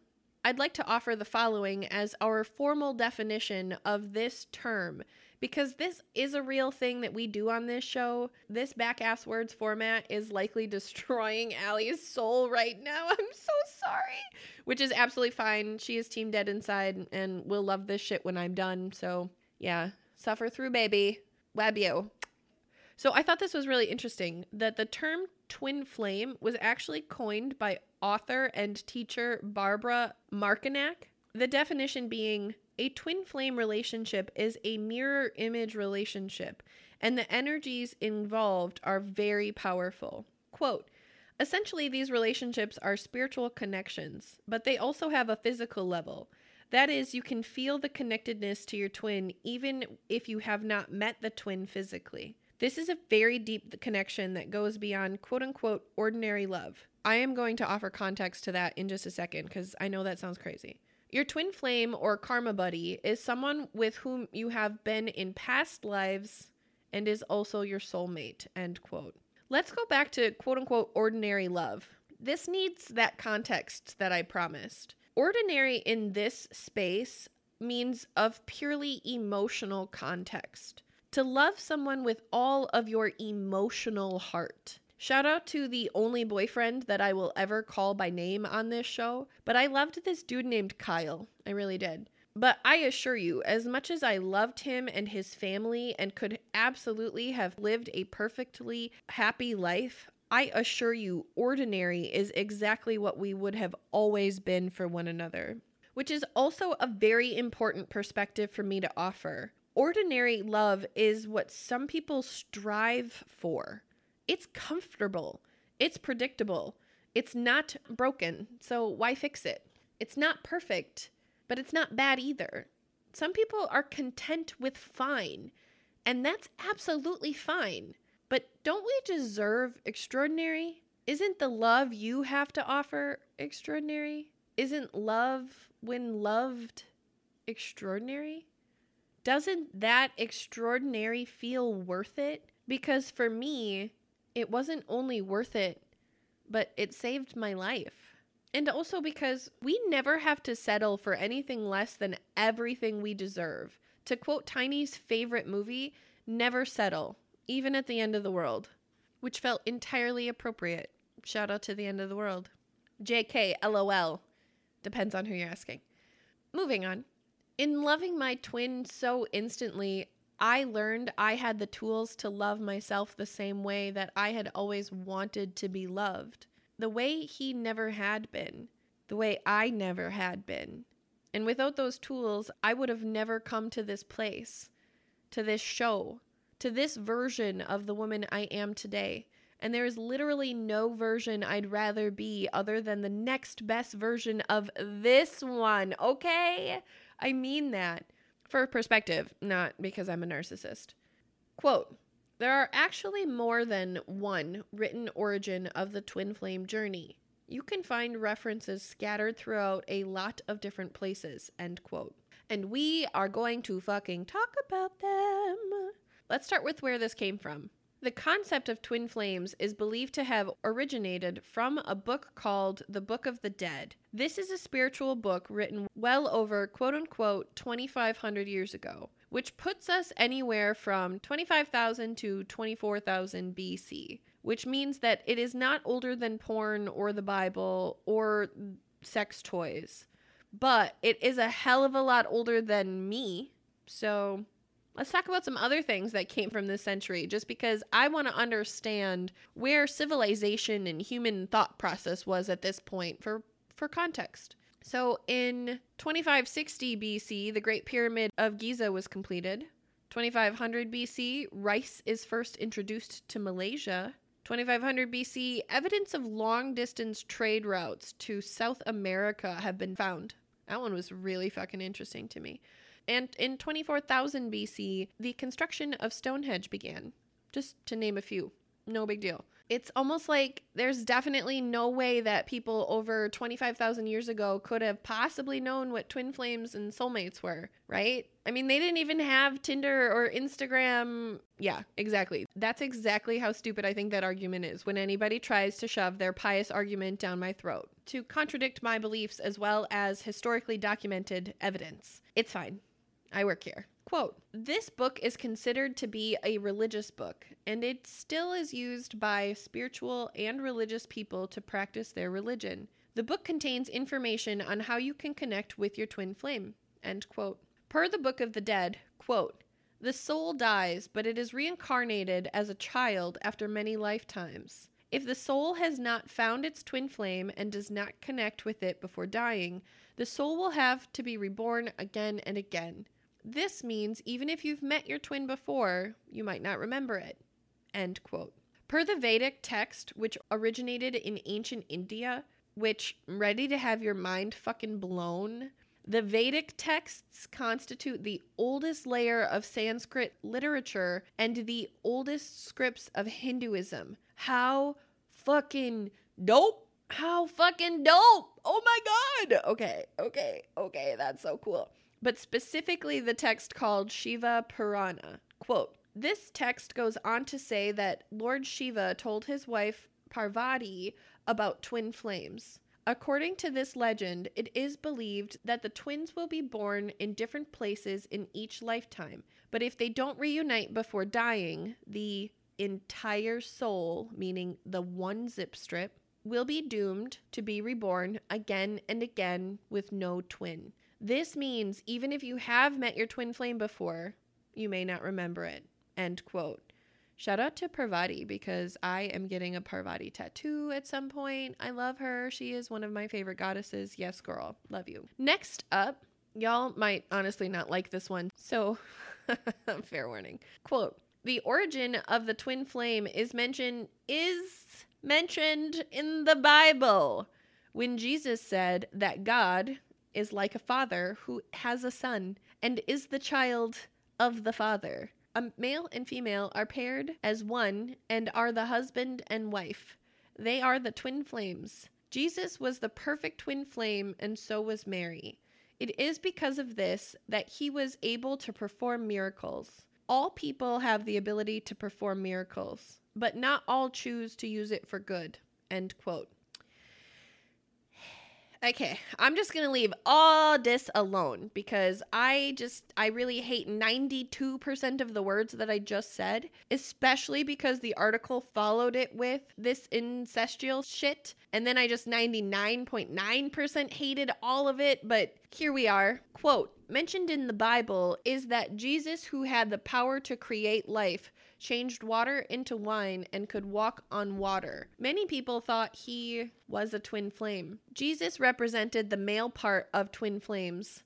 Mary Magdalene was Jesus' mother, but she also represented his twin flame. End quote. Okay believe what you want to believe, but I have done foul fucking things to my twin flame with my mouth and my body and my mind, for fuck's sake. So I have a very, very difficult time accepting that twin flames can be non romantic relationships, but I am obviously biased. Twin flames are also mentioned in the Book of Mormon, described as, quote, Twin flames are believed to be part of a divine plan of love. The purpose of twin flames is to help each other and strengthen each other. The Book of Mormon mentions that twin flames will come together in the afterlife. However, the Book of Mormon also mentions that the twin flames are spirits before they are born on earth. End quote. Per the Book of Mormon, it describes the twin flames as, quote, an ideal to be looked for by the people. It is said to be a soulmate the perfect lover, and the eternal attachment. However, it is not limited to a single person. It is the connection of many people. End quote. There are other ancient religions that have this philosophy mentioned, which really invalidates any religious or spiritual argument for me personally. Different people in different places, in different times, and different languages all have the same fucking reference.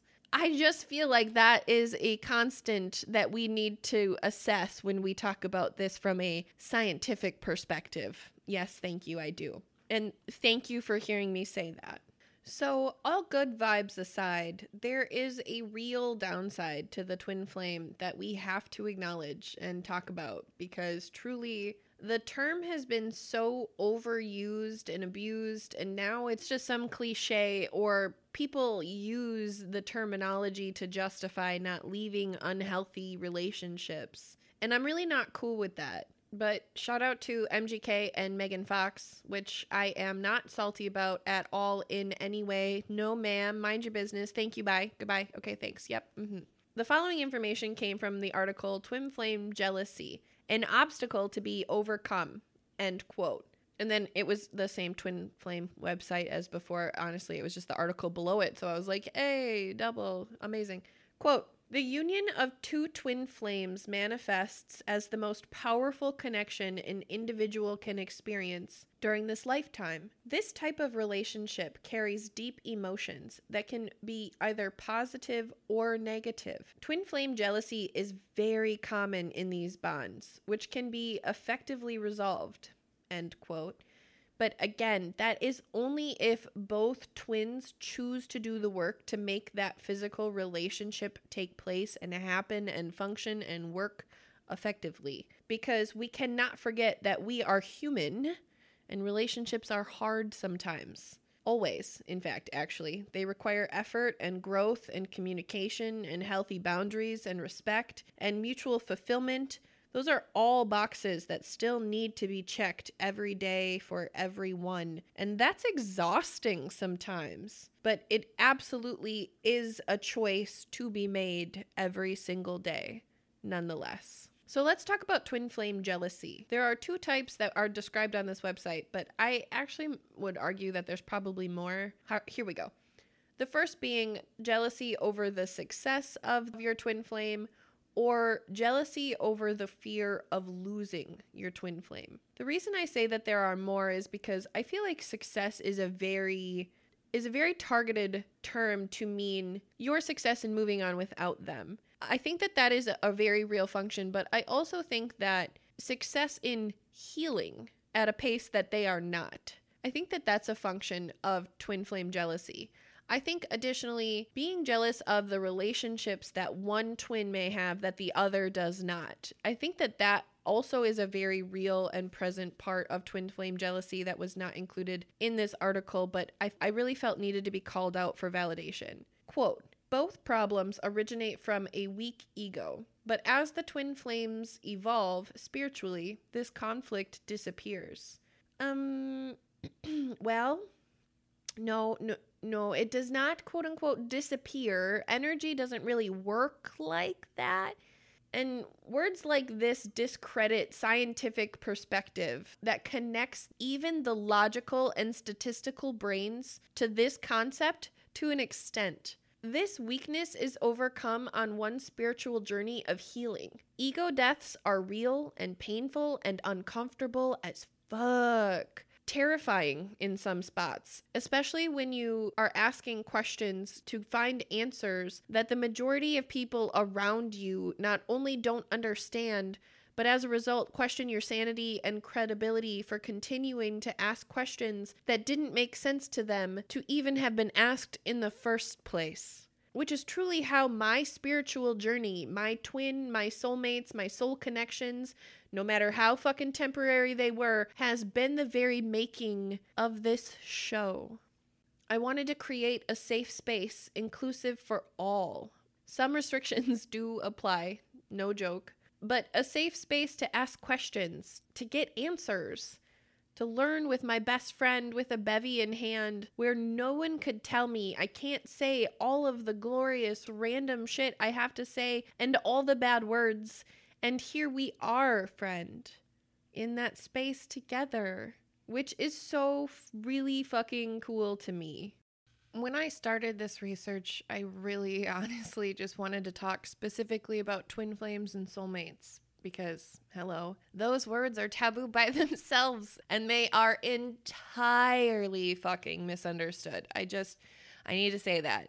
Which, once again, my lawyer brain would like to offer as evidence to say, so is love, which is why we are all here at this point of this episode my very favorite drug. I'm just over here being your little love drug dealer. Mm-hmm. Yep, boom, you're welcome. Because I am high as fuck on love right now for you, for this episode, and honestly, for myself. Mm-hmm. That's new. I just I, I can't end this shit without giving a shout out to all of the people that I have met along the way who have made an impact on the formula that created to make this strain of love drug that I am sharing with you today. Make sure you tell your friends. Puff, puff, pass to the left, ladies and gentlemen. Thank you. Orderly fashion. Use your manners. Make small talk, mingle amongst yourselves. There is enough for everyone. Just hit subscribe, share, rate, or review. I would absolutely love to make more love drug content for y'all. If you want to, just let me know. I just wanted to say thank you to the following people for always loving me as me with zero expectation. Shout out to Auntie Manda and the pups my lair bear. Shout out to Miss Melissa, our graphic designer, and our girl Kayla. My girl Tiffany, forever a fangirl of the Tiffany and Celeste show because, baby girl, we were just meant to be. my best man, Chris Labar, who is quite literally going to stand up in my wedding as my best man, and I cannot wait to see him all dapper in his little everything being my best man because that man is a good fucking man. Yes, indeed, he is. Also, shout out to our Mr. Mayhem episode. An absolute fucking dream come true to me and to truck drivers everywhere. Thank you for your service. Shout out to my girl Elila, my soul sister, Nubian goddess, work of fucking art. Yes, ma'am, my instant best friend, my number one hype girl, and the most impressive 26 year old woman I have ever met. Baby girl, forever grateful for you. I love you so much. Also, P.S. One time I saved our lives from a massive fucking bug. True story. It was the best moment ever. my girl Dahlia also, oh my god, another soul sister and definitely the longest soul connection that I have ever had.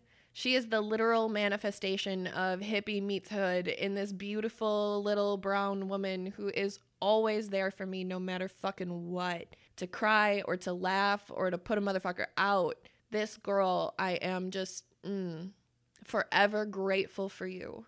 I also want to give a shout out to Mama aka Heather, who was my actual spiritual introduction. You guys, I just need to tell you this white woman is fluent in Spanish and in Mexican culture and in so many incredibly beautiful things. And she truly was the first person, the first person to teach me how to coexist as a spiritual being in a quote unquote white man's world. And I will forever be grateful for her for teaching me how to survive and balance the two because the white man's world does not allow for spirituality. I just need to make that clear. That's also part of the journey. But also, we have a Brujeria episode coming out, so stay tuned for that shit because that's going to be amazing.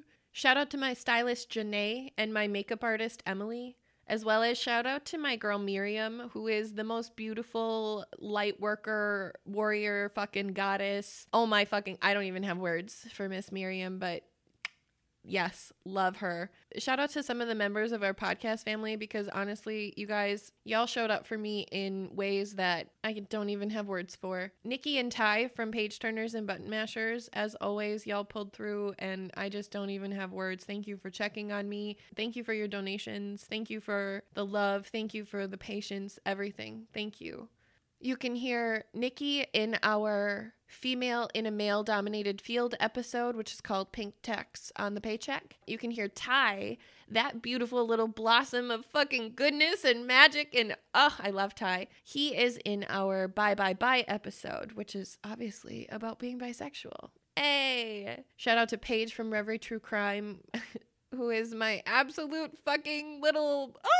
I love her so much. I don't even know how to, I didn't really prepare words to describe how much I fucking love Paige, but you can go listen to our conservatorship episode about narcissistic abuse and conservatorships in our She Is Me, I Am Her episode. Fantastic episode. I'm so proud of it. And then shout out to our guy Matt from Anime Talk, which obviously, mm-hmm, yeah, that's an anime episode. It's fucking fantastic. I personally don't love anime, but you know, we here. We're here. We're here for it. We support everybody and their culture and their art and their preference, and who the fuck cares?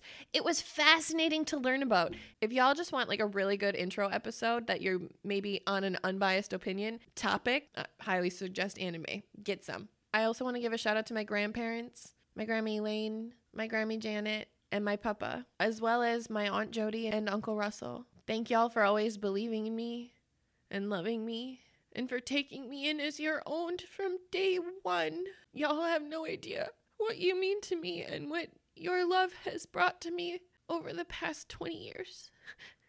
So thank you. Y'all want to hear a story? This is how great my grandparents are. It's one of my favorite stories of my whole life. I was eight years old. We were going to bumfuck Wisconsin which is, yes, pretty much all of Wisconsin. But this was a bumfuck Wisconsin that I hadn't been to before. And um, we were on our way to introduce me to my stepdad's parents for the first time. I remember the whole car ride being so excited to meet them. And I told my mom and my little eight year old self, I'm going to call them Grandma and Grandpa. I just knew. I just knew I was.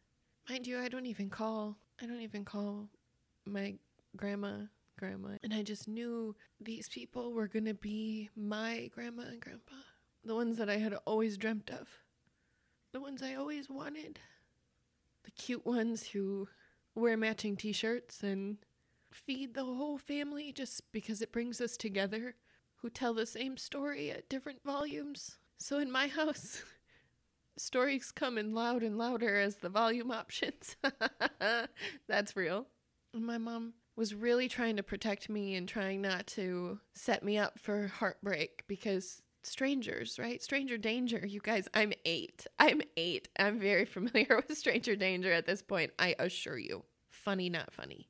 And she said, "Honey, I don't I don't know if that's a good idea. What if they're not comfortable with it?" And I just shook my little head and I said, "I don't care. They're my grandma and my grandpa." And I walked into their house. That smells like my grandma's cooking. My grandpa's foot powder.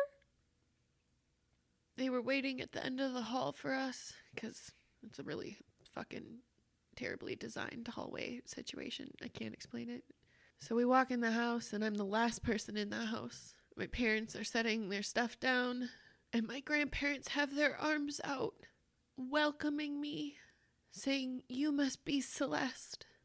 And I responded with, You must be my grandma and grandpa. And they said, Sure are, and hugged me. And it's when you meet people like that that you know you are meant to be with them. They belong to you in some way that doesn't fit into parameters, doesn't fit on paper, right? I think we could all agree to that. But whew, I did not I did not mean to get so emotional on that one, you guys. I'm sorry. It was mostly happy tears, I really promise. I love all of these people so much. I just I am overwhelmed with emotion. I am the emotional one, if y'all didn't know.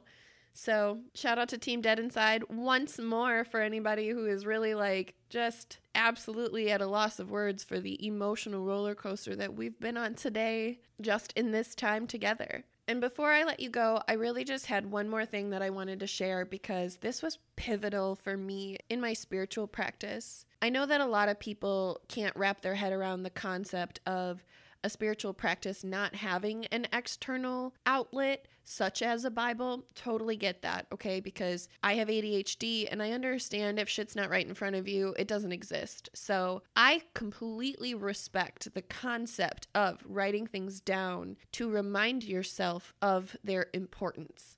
So that's what I do with my affirmations and my manifestations and my spells and my shadow work. Like, I write down everything, you guys. I literally write down our entire episode.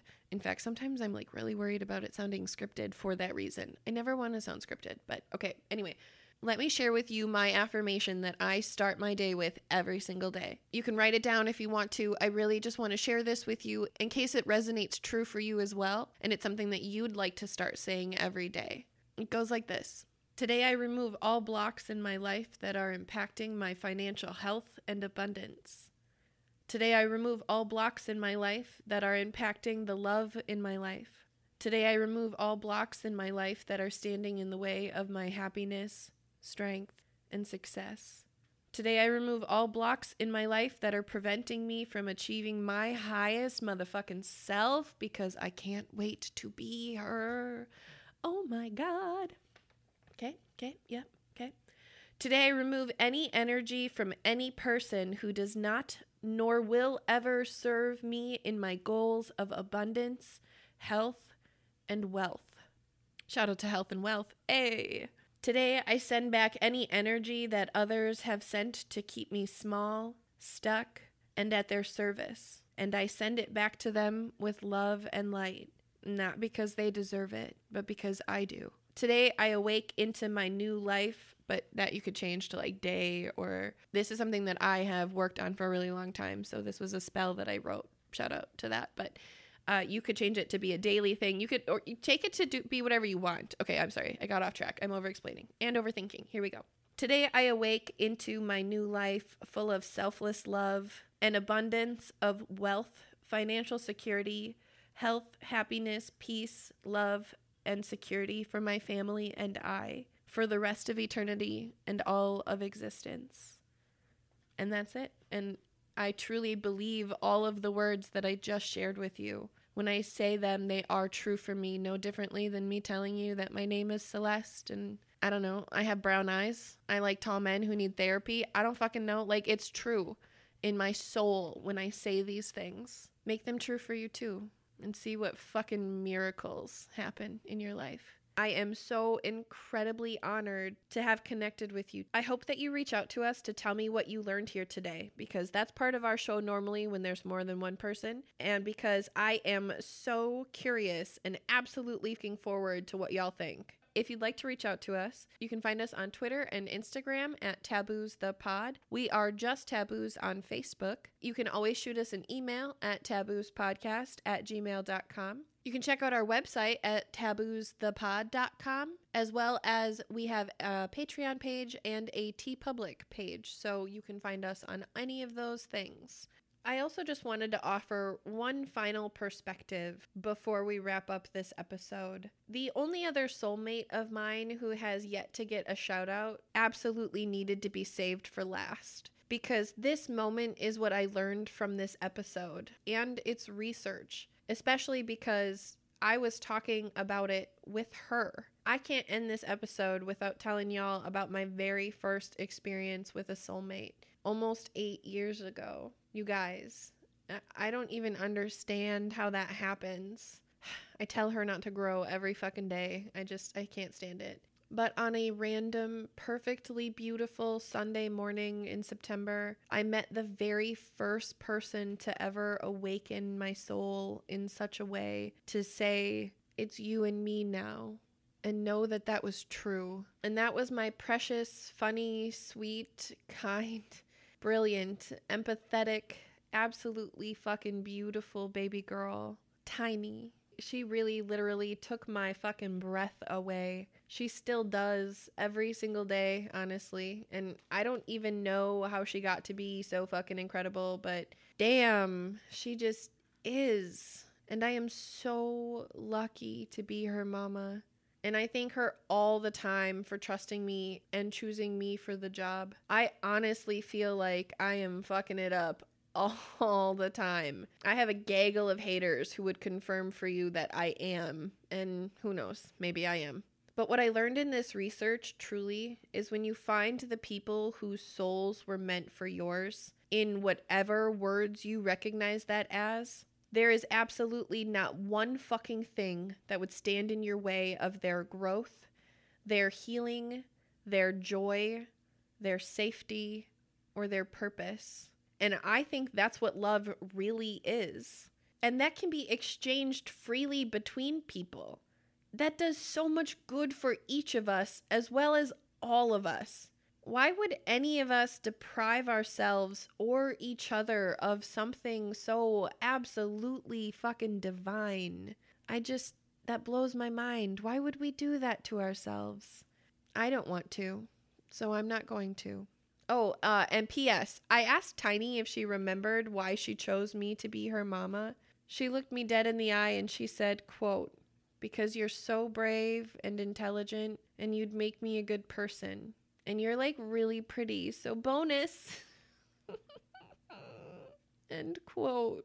Trippy experiment. I swear to fucking God. Ask your kid why they chose you and see what they say. But no, please, that no answer is wrong. Be really ready for whatever the fuck they say. You have been warned. Kids have no filter when it comes to energy, so honestly, that might be the best compliment or biggest slap of reality. May the odds be ever in your favor. And that is this episode, you guys. And on that, love and light, do you be taboos?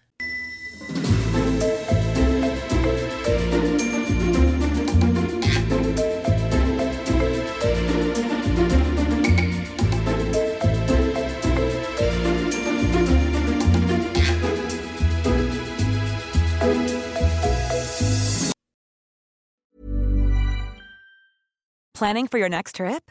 Elevate your travel style with Quince. Quince has all the jet setting essentials you'll want for your next getaway, like European linen, premium luggage options, buttery soft Italian leather bags, and so much more. And is all priced at 50 to 80% less than similar brands. Plus, Quince only works with factories that use safe and ethical manufacturing practices. Pack your bags with high-quality essentials you'll be wearing for vacations to come with Quince. Go to quince.com/pack for free shipping and 365-day returns.